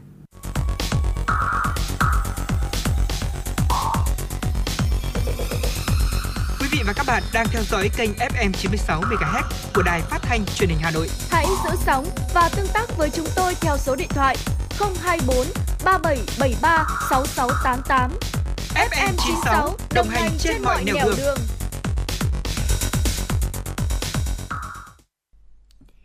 Thưa quý vị thính giả, bây giờ sẽ là những thông tin tiếp theo mà phóng viên của truyền động Hà Nội vừa cập nhật. Tổng cục Đường bộ Việt Nam vừa thông báo tới Sở Giao thông Vận tải các địa phương về việc triển khai vận hành phần mềm kê khai thông tin giấy nhận diện cho phương tiện vận tải hàng hóa. Theo đó, thì hệ thống cấp giấy nhận diện phương tiện cho vận tải hàng hóa có mã QR trên địa chỉ http 2 gạch chéo gạch chéo luồng xanh drvn gov.vn không tiếp nhận đăng ký và cập nhật thông tin kể từ 18 giờ ngày 26 tháng 8. Để có thể đăng ký mới, các doanh nghiệp kinh doanh vận tải truy cập địa chỉ vận tải drvn.gov.vn. Sau khi nhận được mã QR mới đề nghị in và dán lên xe. Theo bà Phan Thị Thu Hiền, Phó Tổng cục trưởng Tổng cục Đường bộ Việt Nam, các xe đã được cấp mã QR trước thời điểm 18 giờ ngày 26 tháng 8 sẽ vẫn tiếp tục được sử dụng đến khi hết hiệu lực. Sau khi hết hiệu lực thì đề nghị truy cập địa chỉ vận tải.drvn.gov.vn để cập nhật thông tin và để nhận diện mã QR mới để in và dán lên xe. Tổng cục Đường bộ Việt Nam cũng đề nghị các sở giao thông vận tải hoàn thành việc duyệt và cấp giấy nhận diện cho phương tiện vận tải, hàng hóa có mã QR đối với các hồ sơ đã đăng ký trước thời điểm 18 giờ ngày 26 tháng 8. Thưa quý vị thính giả, tính từ ngày 8 tháng 8 đến 17 giờ ngày hôm qua, Bệnh viện Đa khoa Hà Đông ghi nhận 56 trường hợp dương tính với virus SARS-CoV-2, gồm 55 công nhân xây dựng khu nhà khối ngoại sản và một nhân viên thuộc khoa kiểm soát nhiễm khuẩn thuộc bệnh viện này. À, và ngay sau khi phát hiện ca mắc đầu tiên, khu vực ổ dịch là công trường xây dựng đã được phong tỏa và xử lý triệt để theo quy định. Số trường hợp F0 này đã được Bệnh viện Đa khoa Hà Đông chuyển đến cơ sở thu dung điều trị bệnh nhân đền Lừ 3, quận Hoàng Mai. Tính đến 17 giờ ngày hôm qua đã có 39 bệnh nhân đủ tiêu chuẩn ra viện, số bệnh nhân còn lại sức khỏe ổn định, trong đó một số trường hợp đã có kết quả xét nghiệm RT-PCR âm tính lần 2. Ở bên cạnh đó, bệnh viện đã thực hiện lấy mẫu xét nghiệm RT-PCR lần 3 cho toàn bộ nhân viên y tế, bệnh nhân, người nhà bệnh nhân, lần 1 vào ngày 8 tháng 8, lần 2 ngày 16 tháng 8 và lần 3 là ngày 26 tháng 8. Kết quả cả 3 lần 100% mẫu xét nghiệm đều âm tính. Điều đó chứng tỏ các khoa phòng trong bệnh viện ở trong trạng thái an toàn. Hiện tại, các hoạt động khám chữa bệnh thường quy đang được triển khai bình thường tại bệnh viện. Ngoài ra, để đảm bảo an toàn, đáp ứng công tác phòng chống dịch, từ ngày hôm nay, bệnh viện sẽ tổ chức lấy mẫu xét nghiệm RT-PCR định kỳ 3 đến 5 ngày một lần cho các cán bộ, nhân viên, người bệnh, người nhà người bệnh. Và cùng với đó, bệnh viện cũng đã tiêm vaccine phòng COVID-19 cho 100% nhân viên y tế và toàn bộ 170 bệnh nhân đang chạy thận nhân tạo tại bệnh viện. Vào khoảng 10 giờ 30 ngày 25 tháng 8, Công an quận Hoàng Mai phối hợp cùng với đội quản lý thị trường số 15, Cục Quản lý thị trường Hà Nội kiểm tra và phát hiện đối tượng N sinh năm 1996 ở tổ 6 thị trấn Dạng Đông, huyện Nghĩa Hưng, tỉnh Nam Định đang tập kết kinh doanh hai thùng giấy, bên trong có 145 bộ kit test nhanh COVID-19 do nước ngoài sản xuất, không có hóa đơn chứng từ chứng minh được nguồn gốc. Tại số 39 ngách 15, ngõ 112 phố Định Công Thượng, phường Định Công, Tại cơ quan công an thì đối tượng này khai nhận đã mua số kit test nhanh COVID-19 của một người không quen biết qua mạng xã hội với giá là 120.000 đồng một bộ, mục đích là để bán kiếm lời với giá 170.000 đồng một bộ. Tuy nhiên thì khi chưa kịp bán ra thị trường đã bị cơ quan chức năng phát hiện và bắt giữ. Vụ việc hiện đang được tiếp tục điều tra và làm rõ. Bộ Y tế vừa có công văn về việc tăng cường quản lý chất thải trong phòng chống dịch COVID-19. Bộ Y tế đề nghị Bộ Tài nguyên và Môi trường xây dựng kế hoạch, phương án hướng dẫn xử lý chất thải trong trường hợp dịch COVID-19 lây lan rộng ra cộng đồng và chỉ đạo các địa phương triển khai thực hiện. Cùng với đó, phối hợp với Ủy ban Nhân dân cấp tỉnh thống kê lựa chọn cơ sở xử lý chất thải nguy hại có chức năng xử lý chất thải y tế để thực hiện thu gom, vận chuyển, xử lý chất thải có nguy cơ chứa SARS-CoV-2 phát sinh từ tỉnh, thành phố không có cơ sở xử lý chất thải y tế hoặc năng lực của cơ sở xử lý chất thải y tế nguy hại không đảm bảo. Ngoài ra, Bộ Tài nguyên và Môi trường có hướng dẫn kiểm tra giám sát việc vận chuyển, xử lý chất thải trong phòng chống dịch COVID-19 tại địa phương, đảm bảo các chất thải có nguy cơ chứa SARS-CoV-2 được vận chuyển và xử lý kịp thời theo quy định. Đối với Bộ Quốc phòng, Bộ Công an và các bộ liên quan, chỉ đạo các đơn vị trực thuộc thực hiện quản lý, xử lý chất thải trong phòng chống dịch COVID-19 tại các cơ sở y tế, cơ sở cách ly thuộc thẩm quyền quản lý, đảm bảo theo quy định, không làm phát tán mầm bệnh ra bên ngoài. Bộ Y tế cũng yêu cầu các đơn vị trực thuộc chỉ đạo thực hiện nghiêm việc phân loại, thu gom, xử lý uh, chất thải có nguy cơ chứa SARS-CoV-2 và các chất thải khác tại đơn vị đảm bảo đạt quy chuẩn kỹ thuật về môi trường, không làm phát tán mầm bệnh ra bên ngoài. Cùng với đó, kiểm tra giám sát chặt chẽ việc chuyển giao chất thải, đặc biệt là chất thải có nguy cơ chứa SARS-CoV-2, vỏ lọ vaccine COVID-19, khẩu trang y tế, các phương tiện phòng hộ cá nhân đã qua sử dụng thải bỏ. Sáng nay, Tòa án Nhân dân quận Đống Đa đã đưa ra xét xử hình sự sơ thẩm và tuyên phạt bị cáo Đỗ Thu Hà 12 tháng tù giam về tội chống người thành công vụ trong công tác phòng chống dịch bệnh COVID-19. Bị cáo Đỗ Thu Hà sinh năm 1977, trú tại phường Trung Tự, quận Đống Đa. Theo cáo trạng truy tố của Viện Kiểm sát Nhân dân quận Đống Đa, vào khoảng 20 giờ 30 phút ngày 9 tháng 7, từ tin báo của quần chúng tại số 82 Phạm Ngọc Thạch có hoạt động kinh doanh karaoke tụ tập đông người, vi phạm quy định về phòng chống dịch bệnh, tổ công tác của Ủy ban dân phường Trung Tự phối hợp cùng với công an quận Đống Đa đã đến kiểm tra quán karaoke Linh Dương ở số 82 Phạm Ngọc Thạch. Tổ công tác đã dùng loa tuyên truyền và yêu cầu quán mở cửa để kiểm tra. Tuy nhiên, do đang có khách đến hát tại quán nên Đỗ Thu Hà chủ quán đã dùng thủ đoạn trốn tránh, chỉ đạo nhân viên không mở cửa quán karaoke để cản trở người thành công vụ kiểm tra xử lý. Đến khoảng 23 giờ 15 phút cùng ngày, tổ công tác đã đưa Đỗ Thu Hà cùng 34 người khác về trụ sở cơ quan công an để tiến hành giải quyết. Tại phiên tòa, bị cáo Đỗ Thu Hà đã nhận thức được sai phạm, thành khẩn khai nhận hành vi phạm tội của mình. Điều đáng lên án là trước đó thì Đỗ Thu Hà đã bị xử phạt hành chính đối với vi phạm quy định phòng chống dịch COVID-19 và vi phạm quy định ngành nghề kinh doanh có điều kiện karaoke. Vụ án được Toán Nhân dân quận Đống Đa xét xử theo thủ tục rút gọn là bài học cảnh tỉnh cho những người không chấp hành nghiêm các quy định về phòng chống dịch bệnh COVID-19.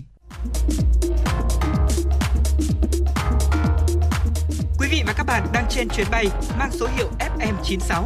Hãy thư giãn, chúng tôi sẽ cùng bạn trên mọi cung đường. Hãy giữ sóng và tương tác với chúng tôi theo số điện thoại 024 3773 6688.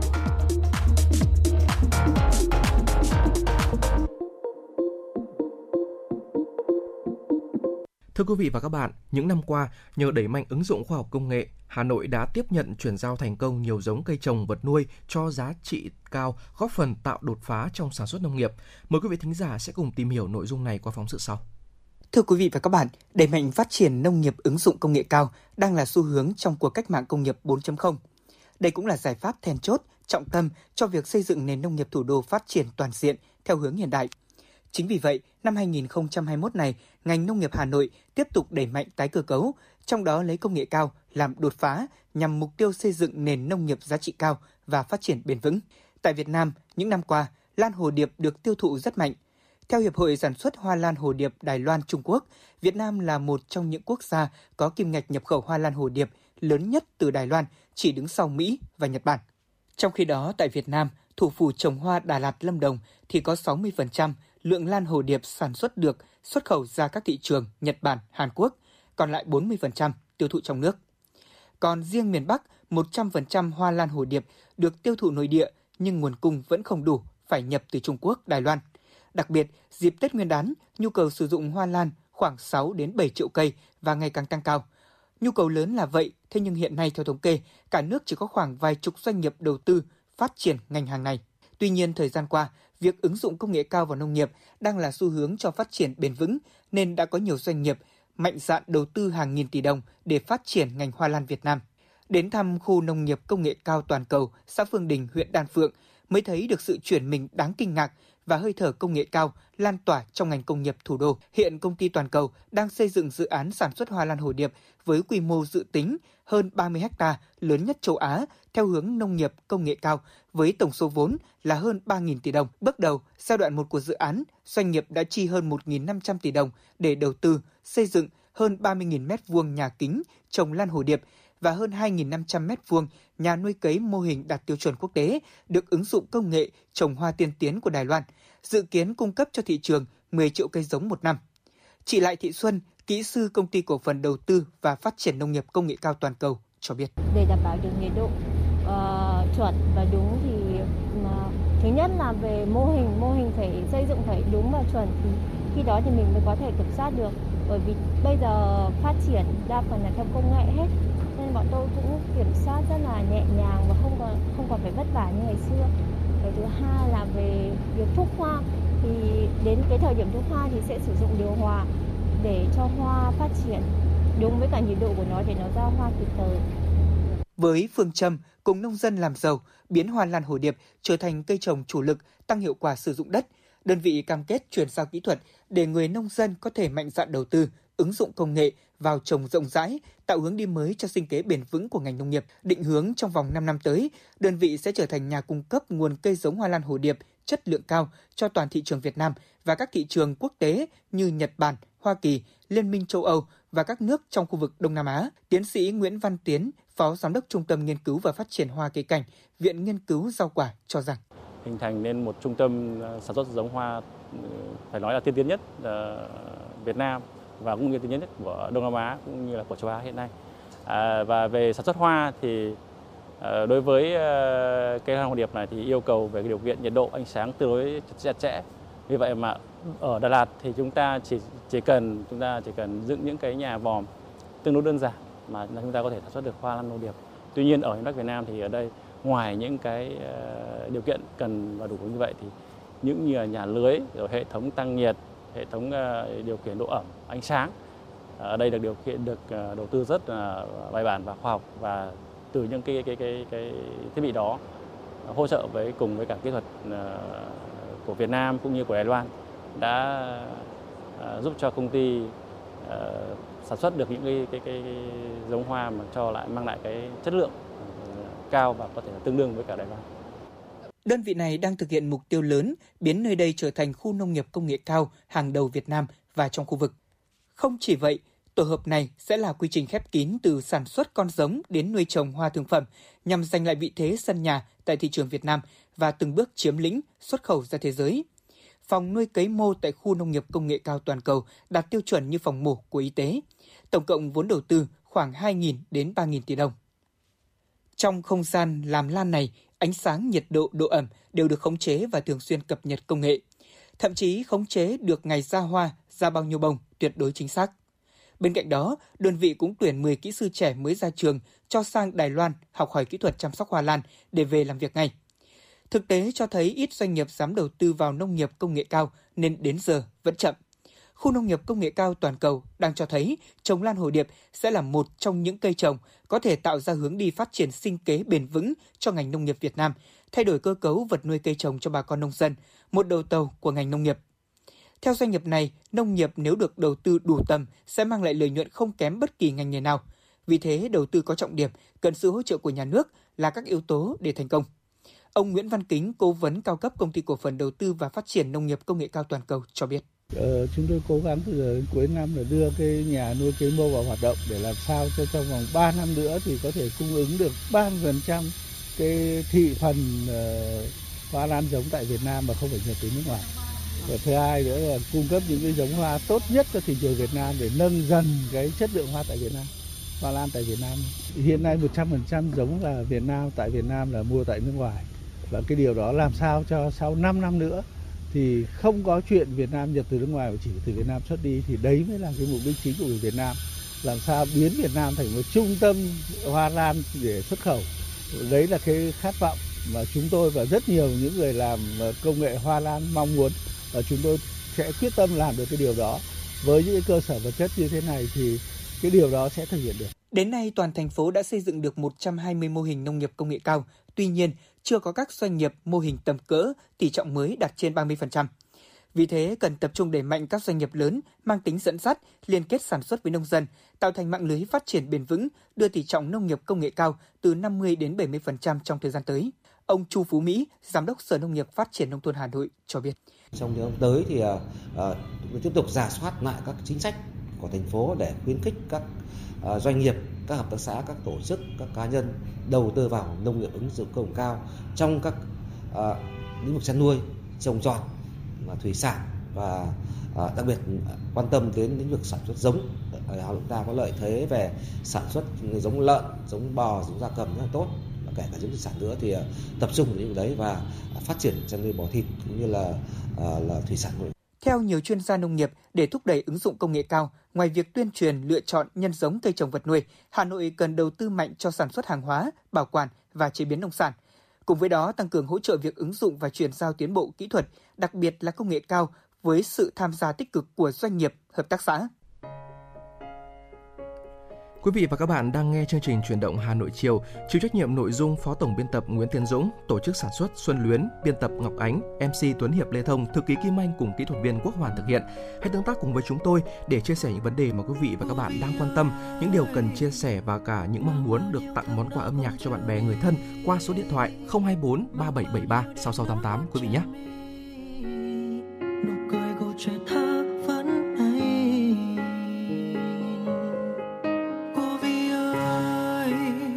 mỗi vì chậm lại như giấc mơ không tan. Động lực vượt qua sớm như đam mê. Luôn rực cháy. Trái đất tôi yêu màu xanh, yêu màu xanh. Xoay vòng quanh mặt trời, cô viết xe đi thật nhanh. Trong tình yêu, tinh thần luôn dạng người, áo trắng xin mạnh mẽ.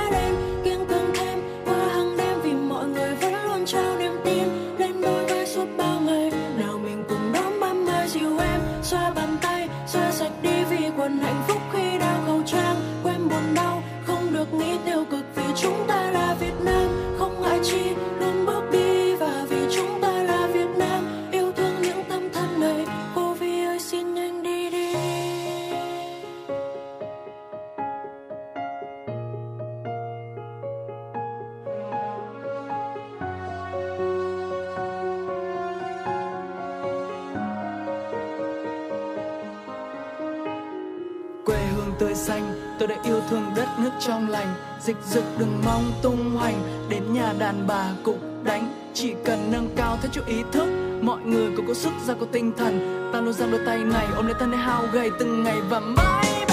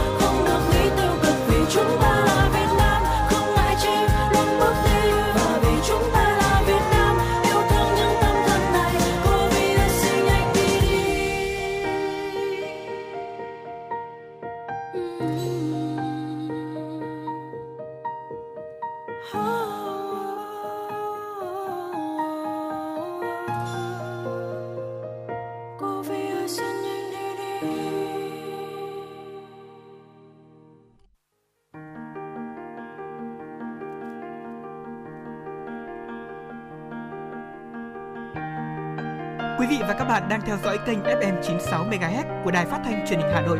Hãy giữ sóng và tương tác với chúng tôi theo số điện thoại 024 3773 6688. FM 96 đồng hành trên mọi nẻo đường.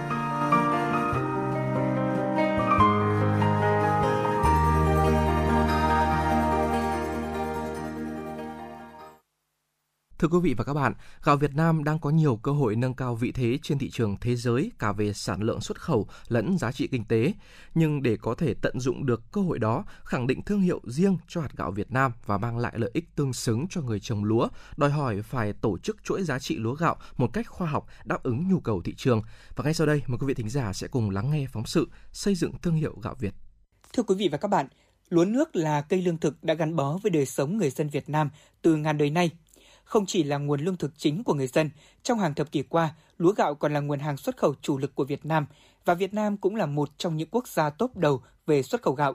Chính vì thế, việc xây dựng thương hiệu gạo Việt Nam không chỉ có ý nghĩa kinh tế đơn thuần mà còn để khẳng định thương hiệu và vị thế của hạt gạo nước ta trên thị trường thế giới. Thị trường nội địa chiếm 80% sản lượng lúa gạo của Việt Nam và 30 đến 40% sản lượng lúa gạo của đồng bằng sông Cửu Long, đóng vai trò là nơi xây dựng, kiểm nghiệm chuẩn mực về chất lượng gạo, thương hiệu và nguồn gốc xuất xứ gạo của Việt Nam. Sự thành công của việc xây dựng thương hiệu gạo Việt cho người Việt là nền tảng vững chắc để giúp gạo Việt có thể vươn xa trên thị trường thế giới. Việc chinh phục thành công thị trường 100 triệu dân cũng là cách để gạo Việt Nam định vị được thương hiệu ngay trên sân nhà, xây dựng thương hiệu từ chính thế mạnh của mình. Thương hiệu gạo Bảo Minh là một ví dụ về việc doanh nghiệp nỗ lực đưa các mặt hàng nông sản, trong đó chủ lực là gạo, vào chuỗi bán lẻ tại thị trường nội địa. Với 25 năm kinh nghiệm trong lĩnh vực kinh doanh, chế biến lúa gạo, thu mua tận nơi và cung cấp gần 40 loại gạo đặc sản cổ truyền và nhiều giống mới, giá trị cao đến mọi miền Tổ quốc, đơn vị này đã xây dựng vùng nguyên liệu liên kết trải dài 21 tỉnh thành trên cả nước.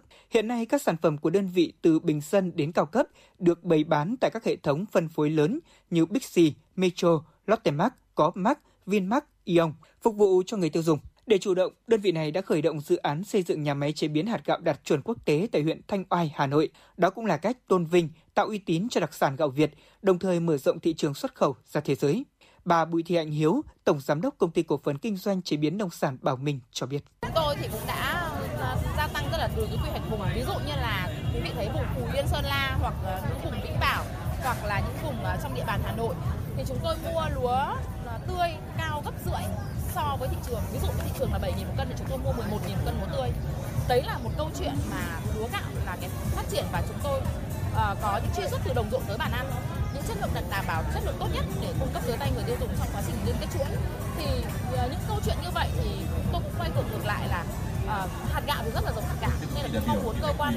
à, báo đài cũng lan tỏa những giá trị để thấy là cái giá trị của thương hiệu và đầu tư bài bản à, tránh câu chuyện là à, à, đối thủ cạnh tranh không lành mạnh rồi tránh tránh những câu chuyện mà trộm giật với mong muốn đưa sản phẩm gạo Việt Nam ra thế giới, các doanh nghiệp đã không ngừng phát triển thương hiệu gạo quốc gia thông qua xây dựng thương hiệu gạo quốc gia, thể hiện được bản sắc về văn hóa, lịch sử, nền văn minh nông nghiệp, đất nước con người Việt Nam chính là cách chúng ta phát huy thế mạnh nội lực quốc gia. Bà Phùng Thị Thu Hương, Tổng Giám đốc Công ty Cổ phần Thương mại và Xuất nhập khẩu Greenpath Việt Nam, đơn vị xuất khẩu gạo hữu cơ Đồng Phú sang thị trường Mỹ cho biết. Tôi nghĩ rằng gạo Việt Nam cần phải có một cái giấc mơ liên quan đến về chất lượng. Nếu chúng ta đã được khẳng định về số lượng, về cái sức sản xuất cũng như cái vùng rộng lớn thì chúng ta cũng phải ờ, dành thời gian để chúng ta tập trung cho về chất lượng Ờ, về truy xuất nguồn gốc, về quy trình sản xuất, về các cái giống mới để làm sao mà đáp ứng được cái nhu cầu thị trường của thế giới. Thay vì chúng ta chỉ là ST24 thì chúng ta có Japonica để chúng ta có thể phục, uh, ờ, phục vụ cho cái thị trường liên quan đến Nhật Bản hoặc Hàn Quốc và rõ ràng là hai sản phẩm đó thì cái giá thương phẩm đã rất là khác nhau thì chúng ta cũng sẽ là một cái cơ hội để Việt Nam gạo Việt Nam vươn lên và đa dạng hóa các sản phẩm hơn. Theo Bộ Công Thương, xuất khẩu gạo Việt Nam cũng đang có sự chuyển dịch cơ cấu sang các loại gạo có giá trị cao và chinh phục các thị trường khó tính. Hiệp định EVFTA là đòn bẩy giúp gạo Việt rộng cửa hơn vào các thị trường châu Âu cao cấp, khởi sắc việc xuất khẩu cả về số lượng và giá trị nhờ giảm phí trung gian và miễn giảm thuế. Từ đó, doanh nghiệp Việt sẽ có điều kiện để tập trung vào chất lượng, đẩy mạnh phát triển thương hiệu gạo.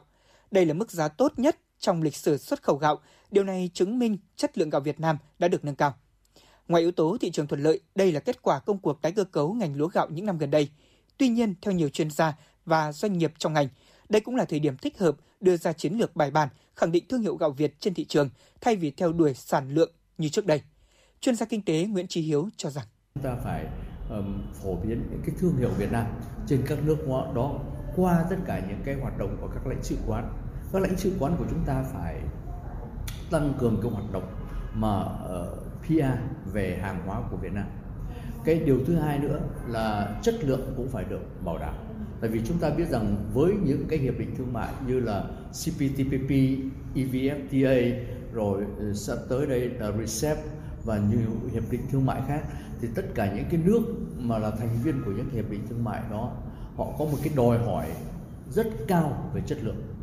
và đặc biệt tại thời điểm này thì cái vấn đề vệ sinh an toàn thực phẩm là rất quan trọng. Sự ổn định từ chất lượng, sản lượng tới giá cả là mấu chốt để đi đường dài. Sau hơn 30 năm xuất khẩu gạo, 10 năm tái cơ cấu ngành lúa gạo, không phải là không có những doanh nghiệp Việt bắt đầu chú trọng vào phân khúc thị trường cao cấp, đưa những mặt hàng cao cấp lên kệ hàng Mỹ hay châu Âu và quan tâm nhiều hơn tới yếu tố ổn định của sản phẩm.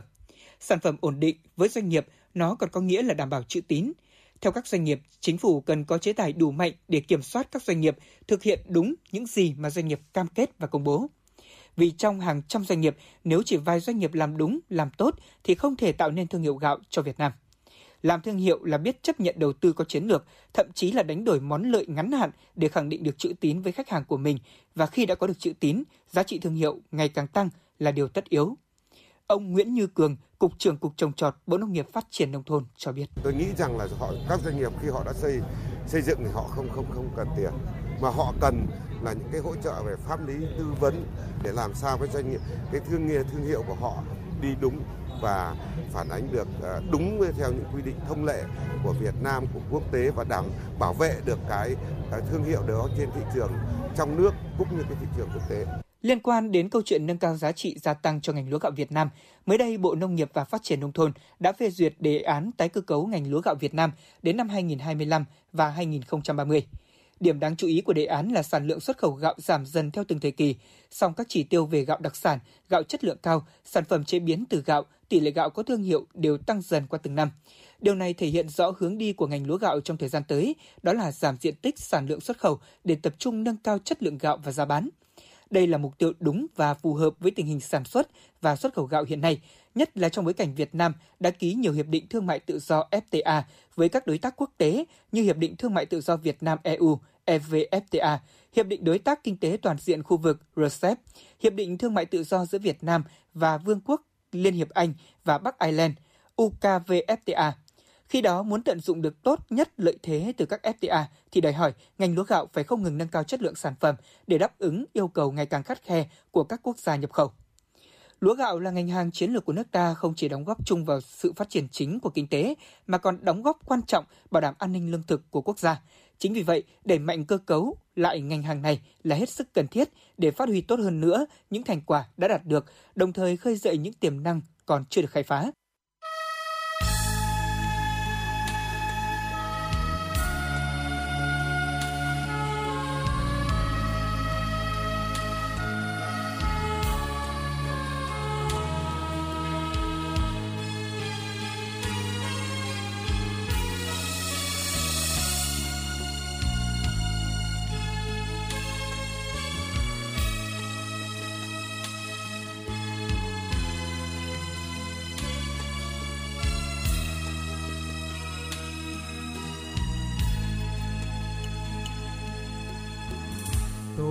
Hát bài ca người ca cây lúa và người trồng lúa cho quê hương. Quê hương ơi, có gì đẹp hơn thế? Đông lúa hẹn hò những mùa gặt. Tình yêu bắt đầu từ đôi mắt. Ngày mai bắt đầu từ hôm nay.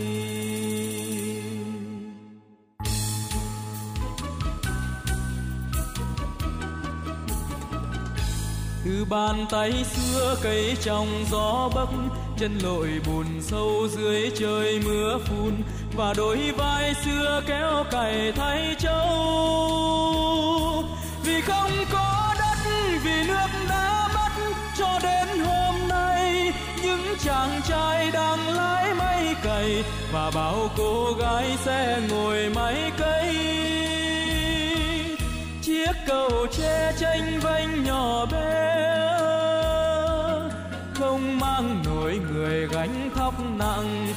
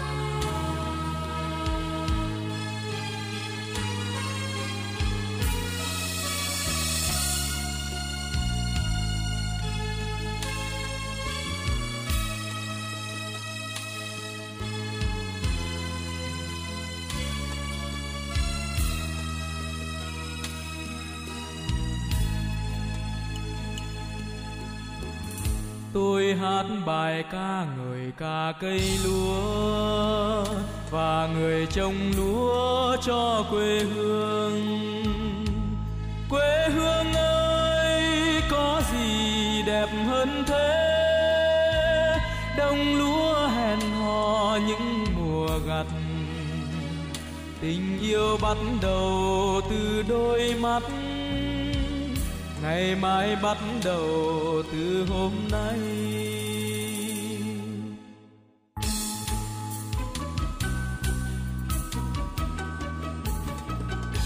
Được mùa thóc lúa chớ phụ ngô khoai, ăn quả ngọt ngon nhớ người vun trồng. Bàn tay quê hương vỗ về yêu thương.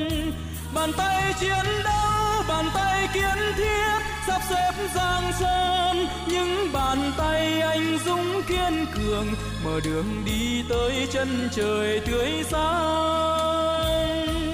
Như tình yêu trao cho tình yêu trong gian khổ hạnh phúc tới rồi, đường lớn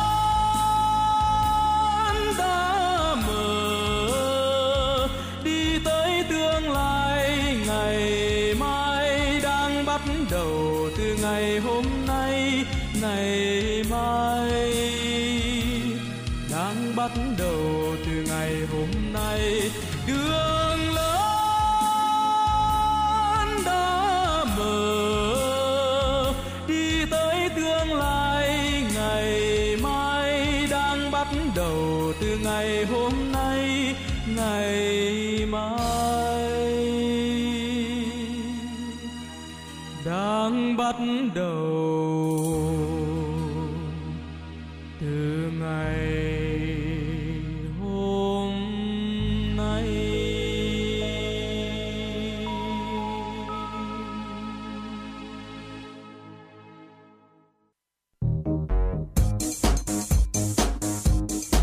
Chuyến bay mang số hiệu FM96 đang chuẩn bị nâng độ cao. Quý khách hãy thắt dây an toàn, sẵn sàng trải nghiệm những cung bậc cảm xúc cùng FN96. Quý vị và các bạn, tiếp theo chương trình xin mời quý vị cùng lắng nghe những tin tức mà chúng tôi mới cập nhật. À, thưa quý vị, à, Đoàn Chủ tịch Trung ương Hội Liên hiệp Phụ nữ Việt Nam đã ban hành văn bản số 58 HDDCT ngày 25 tháng 8 năm 2021 về hướng dẫn tổ chức Đại hội đại biểu phụ nữ các cấp trong điều kiện dịch COVID-19 diễn biến phức tạp. Theo đó, công tác tổ chức đại hội có thể linh hoạt, phù hợp với thực tế của từng địa phương. Dù tổ chức dưới hình thức nào trực tiếp hay trực tuyến hoặc kết hợp cả hai hình thức, đại hội vẫn phải đảm bảo các nguyên tắc, quy trình, thủ tục chung theo điều lệ hội và các văn bản hướng dẫn. Hội Liên hiệp Phụ nữ các tỉnh, thành phố, đơn vị cần chủ động xây dựng phương án, kịch bản đảm bảo khoa học, linh hoạt phù hợp với tình hình thực tế, thực hiện nghiêm tuân thủ chặt chẽ các quy định về phòng chống dịch, chủ động ra soát báo cáo cấp ủy và cấp trên trực tiếp để thay thế bằng đại biểu dự khuyết trong trường hợp đại biểu chính thức là F0, F1. Trường hợp không đủ đại biểu dự khuyết để thay thế thì cho phép đại biểu được vắng mặt tại đại hội. Thời gian hoàn thành đại hội cấp cơ sở phấn đấu kết thúc trước ngày 15 tháng 9, cấp huyện kết thúc trước ngày 15 tháng 10, cấp tỉnh kết thúc trước ngày 30 tháng 12. Đối với các địa phương, đơn vị bị ảnh hưởng bởi dịch bệnh không thể hoàn thành theo tiến độ nêu trên cần báo cáo cấp ủy cung cấp và cấp trên trực tiếp để được chỉ đạo hướng dẫn cụ thể.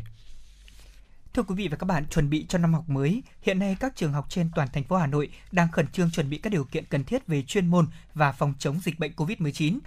Đây là năm học đầu tiên mà hơn 2,1 nghìn học sinh cùng với 160.000 cán bộ giáo viên từ mầm non đến trung học phổ thông, trung cấp chuyên nghiệp trên toàn địa bàn thành phố Hà Nội sẽ dự lễ khai giảng năm học 2021-2022 bằng hình thức trực tuyến do dịch COVID-19 có những diễn biến phức tạp, thành phố đang thực hiện giãn cách xã hội. Các trường xây dựng kế hoạch chi tiết kịch bản chào đón học sinh đầu cấp và buổi lễ khai giảng trực tuyến với mong muốn để lại những ấn tượng đáng nhớ cho các em học sinh. Cùng với cả nước thì đây cũng là năm đầu tiên mà ngành giáo dục đào tạo thủ đô thực hiện chương trình giáo dục phổ thông mới đối với lớp 2 và lớp 6. Các trường học đều ưu tiên mọi điều kiện tốt nhất về cơ sở vật chất, trang thiết bị, đội ngũ giáo viên cho hai khối lớp này. Để có thể chuẩn bị cho năm học mới 2021-2022, các quận huyện đã đầu tư xây mới nhiều trường học ở các cấp học với kinh phí hàng ngàn tỷ đồng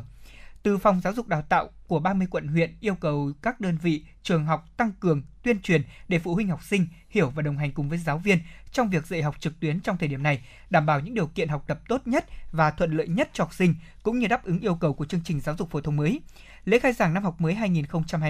2021-2022 diễn ra trong bối cảnh dịch COVID-19 có những diễn biến phức tạp, nhưng học sinh toàn thành phố sẽ được tham gia sự kiện này với những dấu ấn riêng của từng trường. Đến nay thì ngành giáo dục thủ đô đã và đang chuẩn bị những điều kiện tốt nhất để đón năm học mới với quyết tâm thực hiện nhiệm vụ vừa chống dịch Covid-19, vừa duy trì việc dạy và học hiệu quả, cố gắng không để những khó khăn của dịch bệnh làm ảnh hưởng đến tiến độ và chất lượng dạy học. Theo thống kê của Bộ Giáo dục và Đào tạo, trong 2 ngày 24 và 25 tháng 8, cả nước có hơn 79.000 thí sinh thực hành điều chỉnh nguyện vọng đăng ký xét tuyển đại học, cao đẳng năm 2021. Thành phố Hà Nội có gần 11.000 thí sinh thực hiện điều chỉnh. Bộ lưu ý đây chỉ là bước tập dượt để thí sinh làm quen, hạn chế tối đa sai sót trong quá trình điều chỉnh nguyện vọng đăng ký tuyển sinh chính thức. Sau ngày 25 tháng 8, kết quả thực hành điều chỉnh nguyện vọng đăng ký xét tuyển của thí sinh bị xóa hoàn toàn thí sinh chính thức điều chỉnh nguyện vọng từ ngày 29 tháng 8 đến 17 giờ ngày 5 tháng 9 năm 2021. Thí sinh điều chỉnh nguyện vọng đăng ký xét tuyển bằng hình thức trực tuyến nếu số lượng nguyện vọng sau khi điều chỉnh không lớn hơn số lượng nguyện vọng đã đăng ký ban đầu khi đăng ký dự thi tốt nghiệp trung học phổ thông. Trong trường hợp điều chỉnh nguyện vọng lớn hơn số lượng nguyện vọng đã đăng ký ban đầu hoặc sửa sai, bổ sung các nội dung liên quan đến ưu tiên đối tượng, khu vực ưu tiên, thí sinh phải khai chính xác thông tin theo mẫu phiếu và nộp tại điểm thu nhận hồ sơ và nộp bổ sung kinh phí tương ứng với số lượng nguyện vọng tăng thêm so với số nguyện vọng đã đăng ký ban đầu. Trước 17 giờ ngày 16 tháng 9, các cơ sở giáo dục đại học sẽ công bố kết quả trúng tuyển đợt 1. Bộ Giáo dục và Đào tạo cho biết năm học 2020-2021 đã hướng dẫn các địa phương trong việc giả soát tuyển dụng, bố trí, sử dụng giáo viên hợp lý hiệu quả, đồng thời có giải pháp lâu dài để quy hoạch, tuyển dụng, bố trí đủ giáo viên dạy đúng và đủ các môn học, thực hiện điều tiết từ nơi thừa sang nơi thiếu. Căn cứ số thừa thiếu giáo viên trên cả nước, Bộ Giáo dục Đào tạo đã đề nghị Bộ Nội vụ báo cáo chính phủ giao bổ sung 94.714 biên chế trong giai đoạn 2021-2025 trong đó thì riêng năm nay đề nghị bổ sung khoảng 30.000 biên chế, trong đó gồm 20.000 biên chế giáo viên cho các môn học mới ở cấp tiểu học, cấp trung học phổ thông và 10.000 biên chế giáo viên mầm non cho các địa phương ở vùng sâu, vùng xa khó khăn, vùng dân tộc thiểu số. Thưa quý vị và các bạn, ngày hôm qua, các bác sĩ khoa ngoại tổng hợp Bệnh viện Nhi Trung ương cho biết, thời gian gần đây số trẻ được chẩn đoán viêm ruột thừa do nhập viện muộn gây biến chứng thành viêm phúc mạc có xu hướng gia tăng. Hầu hết trường hợp nhập viện muộn do gia đình có tâm lý e ngại đi viện vì mùa dịch, khiến bệnh của trẻ chuyển biến nặng, gây trở ngại cho việc điều trị, thậm chí đe dọa đến tính mạng của trẻ. Theo Phó Giáo sư Tiến sĩ Phạm Duy Hiền, Phó Giám đốc Bệnh viện Nhi Trung ương, kiêm trưởng khoa ngoại tổng hợp, viêm ruột thừa là cấp cứu ngoại khoa thường gặp nhất ở trẻ em. Nguyên nhân gây viêm ruột thừa chưa rõ ràng, có thể có liên quan yếu tố tắc nghẽn cơ học của lòng ruột thừa như là sỏi phân, năng nang bạch huyết, hoặc ký sinh trùng, dị vật, hạt hoa quả vân vân. Các triệu chứng thường gặp của viêm ruột thừa gồm có đau bụng quanh rốn hoặc ở vùng hố chậu phải, nôn, sốt, một số ít bệnh nhân có thể có biểu hiện đi tiêu lỏng thường gặp ở trẻ nhỏ, dễ gây nhầm lẫn với các bệnh lý nhiễm khuẩn đường tiêu hóa. Ở trẻ em, ruột thừa không cố định ở bụng dưới bên phải như người lớn mà có thể có nhiều vị trí gây nên các đặc điểm đau bụng khác nhau như là gây đau quanh rốn hoặc thượng vị giống như tình trạng đau dạ dày hoặc rối loạn tiêu hóa thông thường. Và chính vì thế mà đôi khi cha mẹ không lưu ý hoặc chủ quan trước những triệu chứng đầu của trẻ. Nếu không được chuẩn đoán kịp thời, điều trị kịp thời, tình trạng viêm nhiễm từ chỗ chỉ trong phạm vi ruột thừa sẽ tiến triển đến giai đoạn căng chứa mủ, tiết dịch ra xung quanh, hoại tử, vỡ, từ đó lan rộng trở thành viêm phúc mạc nhiễm trùng từ khu trú thành lan tràn, thậm chí có thể gây nhiễm trùng máu, sốc nhiễm khuẩn đe dọa tính mạng của bệnh nhân.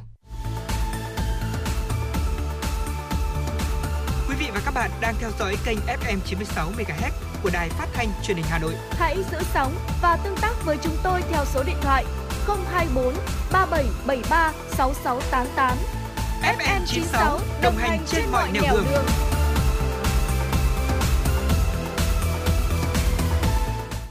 Thưa quý vị và các bạn, xu hướng thanh toán không dùng tiền mặt đang tiếp cận ngày càng sâu rộng trong các lĩnh vực của đời sống xã hội, góp phần thay đổi hành vi tiêu dùng của người dân theo hướng hiện đại và tiện lợi hơn. Để phương thức này phát triển bền vững và phổ biến trong cộng đồng, các nhà quản lý, tổ chức tín dụng cũng như các đơn vị cung ứng dịch vụ cần nhiều giải pháp đồng bộ hơn, hướng đến quyền lợi cao nhất cho người dân. Thưa quý vị và các bạn, Tình hình dịch bệnh COVID-19 kéo dài khiến việc thúc đẩy thanh toán không dùng tiền mặt đã nhận được cú hích lớn với nhiều giải pháp thanh toán thông minh liên tiếp ra đời. Các chuyên gia kinh tế nhận định thanh toán điện tử qua ứng dụng ngân hàng di động, QR code, thẻ hứa hẹn sẽ trở thành phương thức phổ biến thay cho tiền mặt bởi tính tiện ích và ngày càng hiện đại. Trở ngại lớn nhất của thanh toán không dùng tiền mặt trước đây là thói quen của người tiêu dùng đang dần được xóa bỏ khi ảnh hưởng từ đại dịch COVID-19 trong 2 năm trở lại đây đã khiến thói quen của người tiêu dùng và thanh toán của người dân thay đổi rất nhiều, bà Phạm Châu Loan, Phó trưởng phòng kênh số đối tác Ngân hàng Vietcombank cho rằng thanh toán không dùng tiền mặt đang được đánh giá là một trong những giải pháp cứu cánh để duy trì nền kinh tế được vận hành bình thường. Dẫn kết quả báo cáo của ngân hàng cho thấy có rất nhiều người đã lần đầu tiên sử dụng các phương tiện thanh toán điện tử trong thời gian dịch bệnh. Đơn cử năm ngoái, Vietcombank ghi nhận bùng nổ kết nối yêu cầu thanh toán trực tuyến qua các cơ sở y tế, trường học, Bà Phạm Châu Loan, Phó trưởng phòng kênh số đối tác Ngân hàng Vietcombank nói. Đối với riêng Vietcombank thì chúng tôi cũng ghi nhận là trong năm 2020 thì đã có cái sự tăng trưởng vượt bậc về quy mô giao dịch thanh toán số qua các kênh số của Vietcombank. À, quy mô giao dịch số đã tăng trưởng đến trên 30% so với năm 2019. Thanh toán à, qua thẻ ghi nợ nội địa trực tuyến và thanh toán QR thì cũng đã tăng trưởng vượt bậc đến 80% so với 2019. Thì đấy là những cái thay đổi tích cực của thanh toán không dùng tiền mặt trong cái thời buổi mà đại dịch Covid mà chúng tôi đã ghi nhận. Trong 5 năm qua, thị trường thương mại điện tử Việt Nam liên tục tăng trưởng với tốc độ trung bình trên 25% một năm. Việt Nam cũng là một nước duy nhất trong khu vực Đông Nam Á có tăng trưởng thương mại điện tử hai con số. Quý 1 năm 2021, tỷ lệ tăng trưởng của tổng giá trị giao dịch thương mại điện tử tăng 5,5 lần so với quý 4 năm 2020. Trong đó 85% người tiêu dùng sử dụng các ứng dụng thương mại điện tử trên điện thoại thông minh để mua sắm hàng hóa và dịch vụ ít nhất một lần một tuần và 44% người tiêu dùng lần đầu tiên mua sắm qua các kênh mạng xã hội kể từ khi đại dịch Covid-19 lan rộng. Trước sự phát triển của thương mại điện tử, hình thức thanh toán không dùng tiền mặt khi mua sắm trực tuyến cũng có nhiều dấu hiệu khởi sắc. Theo Ngân hàng Nhà nước, so với cùng kỳ năm 2020, 3 tháng đầu năm 2021, giao dịch qua Internet tăng 55,9% về số lượng với 156,2 triệu món và 28,4% về giá trị với 8,1 triệu tỷ đồng. Giao dịch qua kênh điện thoại di động tăng tương ứng 78% về số lượng, đạt 395,05 triệu món với giá trị hơn 4,6 triệu tỷ đồng, tăng 103% về giá trị. Ghi nhận từ các trang thương mại điện tử, Shopee cho biết nhận thấy người dùng đang ngày càng sử dụng phương thức thanh toán không dùng tiền mặt nhiều hơn, điển hình là sử dụng ví eBay để chi trả cho hoạt động mua hàng trên Shopee. Đồng thời, các sàn thương mại điện tử cũng đang tích cực tung ra nhiều chương trình ưu đãi, khuyến mãi cho giao dịch thanh toán online. Vì vậy, thu hút được nhiều khách hàng hơn. Bên cạnh đó, một số sàn thương mại điện tử còn bắt tay với các ngân hàng để giới thiệu ra thị trường những sản phẩm thẻ tín dụng đồng thương hiệu. Mặc dù có nhiều cơ hội, song thanh toán điện tử cũng đối mặt với nhiều thách thức. Đó là cuộc đấu tranh giữa các ngân hàng, tổ chức tài chính cũng như các đơn vị trung gian thanh toán đang đòi hỏi các đơn vị cung cấp dịch vụ phải không ngừng làm mới mình nhằm đem đến trải nghiệm tốt nhất cho khách hàng. Bên cạnh đó, phải đảm bảo an toàn giao dịch cho khách hàng, hạn chế rủi ro phát sinh trong quá trình xử lý giao dịch của khách hàng. Ông Nguyễn Hoàng Long, Phó Tổng giám đốc công ty thanh toán quốc gia Việt Nam NAPAT cho rằng à, người tiêu dùng để thanh toán không dùng tiền mặt gọi là người tiêu dùng thông minh. Vì hiện giờ là có rất là nhiều nhà cung cấp cái cạnh tranh trên thị trường hiện nay nó rất là lớn. Mà để đảm bảo an toàn cho khách hàng thì cái việc đầu tiên là phải lựa chọn các ngân hàng cũng như là các nhà cung cấp có uy tín. Để mà sử dụng những cái dịch vụ thanh toán không dùng tiền mặt thì cái quan trọng nhất là phải uh, bảo mật được những cái thông tin cá nhân của mình.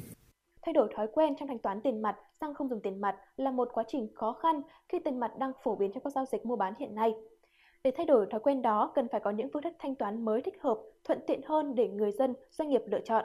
Trong bối cảnh cách mạng công nghiệp 4.0, việc ứng dụng công nghệ số đang ngày càng được chú trọng. Bên cạnh việc hoàn thiện những sản phẩm, dịch vụ thanh toán hiện có, hầu hết các ngân hàng đã và đang nghiên cứu triển khai thêm các dịch vụ thanh toán mới được đón nhận như là eKYC, QR code, thanh toán không tiếp xúc, thị trường công nghệ, các hình thức thanh toán không dùng tiền mặt đang ngày càng trở nên đa dạng hơn. Ông Phạm Tiến Nam, Phó Chủ tịch Hội Nông dân Việt Nam nhận định.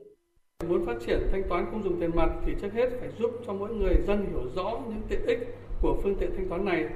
Và nếu người dân có hiểu biết đầy đủ hơn thì họ sẽ cảm thấy an toàn hơn, thuận tiện hơn, thoải mái hơn khi sử dụng dịch vụ mà ngân hàng cung cấp từ đó tất yếu nảy sinh cái nhu cầu sử dụng và việc cái tuyên truyền một cách cụ thể cho các hoạt động thanh toán không dùng tiền mặt hiện nay trong nền kinh tế sẽ khiến khách hàng hiểu hơn, nắm được ưu điểm, nhược điểm, những lợi ích rồi tự họ tự quyết định lựa chọn các hình thức phù hợp. Theo kế hoạch tổng thể phát triển thương mại điện tử quốc gia giai đoạn năm 2021-2025 về hạ tầng các dịch vụ phụ trợ cho thương mại điện tử, thanh toán không dùng tiền mặt trong thương mại điện tử đạt 50%, trong đó thanh toán thực hiện qua các tổ chức cung ứng dịch vụ trung gian thanh toán chiếm 80%, chi phí trung bình cho việc chuyển phát và hoàn tất đơn hàng chặng cuối chiếm 10% giá thành sản phẩm trong thương mại điện tử, 70% các giao dịch mua hàng trên website, ứng dụng thương mại điện tử có hóa đơn điện tử, xây dựng và đưa vào vận hành cơ sở dữ liệu dùng chung về thương mại điện tử. Thanh toán điện tử là hình thức thanh toán tiện lợi, người tiêu dùng chỉ cần cung cấp chính xác thông tin tài khoản thanh toán ngân hàng, địa chỉ giao hàng và sản phẩm cần mua đã có thể mua hàng một cách nhanh gọn, không mất nhiều thời gian như cách truyền thống. Tuy nhiên, để phát triển thanh toán điện tử không dùng tiền mặt, đòi hỏi việc quản lý chất lượng hàng hóa trên các sàn thương mại điện tử và chặt chẽ, kiên quyết kiểm tra, xử lý những sàn thương mại điện tử bán hàng giả, hàng nhái không rõ nguồn gốc, tạo niềm tin và bảo vệ quyền lợi cho khách hàng. Nếu doanh nghiệp nào khắc phục được những cái nhược điểm này thì sẽ có lợi thế hơn trên hoạt động thương mại điện tử. Bên cạnh đó, xây dựng một hệ thống thanh toán hiện đại là mục tiêu dài hạn của ngành ngân hàng Việt Nam. Hiện đại hóa hệ thống thanh toán điện tử của ngân hàng sẽ giúp ngân hàng xây dựng được một à, kết cấu hạ tầng hiện đại, cung cấp các sản phẩm dịch vụ đa dạng, ngày càng thỏa mãn tốt hơn các nhu cầu của khách hàng, giảm chi phí vận hành, tăng cường hiệu quả quản lý và tăng hiệu quả kinh doanh. Thúc đẩy hạ tầng hệ thống bù trừ điện tử phát triển là nền tảng thanh toán số tiếp cận mở, kết nối liên thông các ngân hàng, tổ chức trung gian thanh toán, thúc đẩy hợp tác các ngân hàng thương mại, các tổ chức trung gian thanh toán áp dụng xây dựng chiến lược ngân hàng số, chiến lược hệ thống thanh toán, coi trọng vai trò hợp tác ngân hàng trung gian thanh toán, tận dụng nền tảng số, hệ sinh thái số do các trung tâm thanh toán tham gia phát triển. Ngoài ra, các ngân hàng, cổng thông tin và nhà mạng cần tạo điều kiện và có chính sách hỗ trợ thiết thực cho người tiêu dùng khi thanh toán online, đồng thời tạo dựng cơ sở dữ liệu dùng chung để giảm thiểu rủi ro cho khách hàng. Hiện nay ở Việt Nam đã có gần 45 triệu người tham gia mua sắm trực tuyến. Chính phủ đặt mục tiêu đến năm 2025 sẽ có 55% dân số tham gia, doanh số đạt doanh số đạt khoảng 35 tỷ đô la Mỹ. Mục tiêu này hoàn toàn khả thi nếu có được có sự vào cuộc mạnh mẽ của chính phủ cùng các bộ ngành và doanh nghiệp. Thúc đẩy thanh toán không dùng tiền mặt là xu hướng phát triển tất yếu trong bối cảnh công nghiệp 4.0, tạo ra tác động đa chiều, ừ, vừa mang lại tiện ích cho người dân, vừa tạo đà tăng trưởng kinh tế và hỗ trợ thực hiện chiến lược tài chính toàn diện thông qua phổ cập dịch vụ tài chính ngân hàng.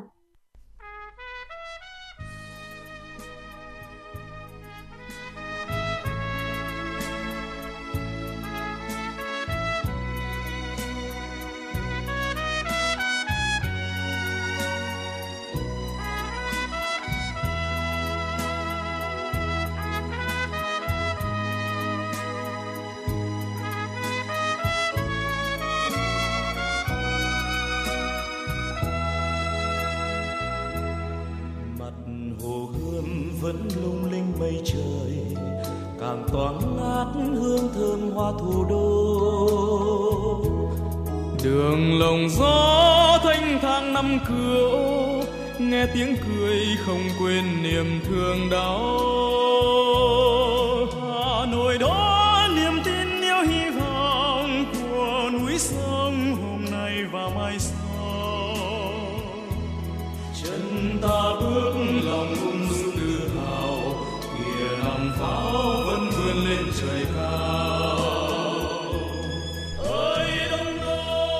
Thưa quý vị và các bạn, đến đây thời lượng của chương trình truyền động Hà Nội chiều cũng đã hết. Quý vị và các bạn hãy ghi nhớ số điện thoại của kênh FM96 Đài Phát thanh Truyền hình Hà Nội, đó là 024 3773 6688. Chúng tôi xin được nhắc lại số điện thoại nóng của chương trình 024 3773 6688. Hãy tương tác cùng với chúng tôi để chia sẻ những vấn đề mà quý vị và các bạn quan tâm, những điều cần chia sẻ và cả những mong muốn được gửi tặng món quà âm nhạc cho bạn bè và người thân. Chương trình của chúng tôi ngày hôm nay xin được kết thúc tại đây. Xin kính chào tạm biệt và hẹn gặp lại.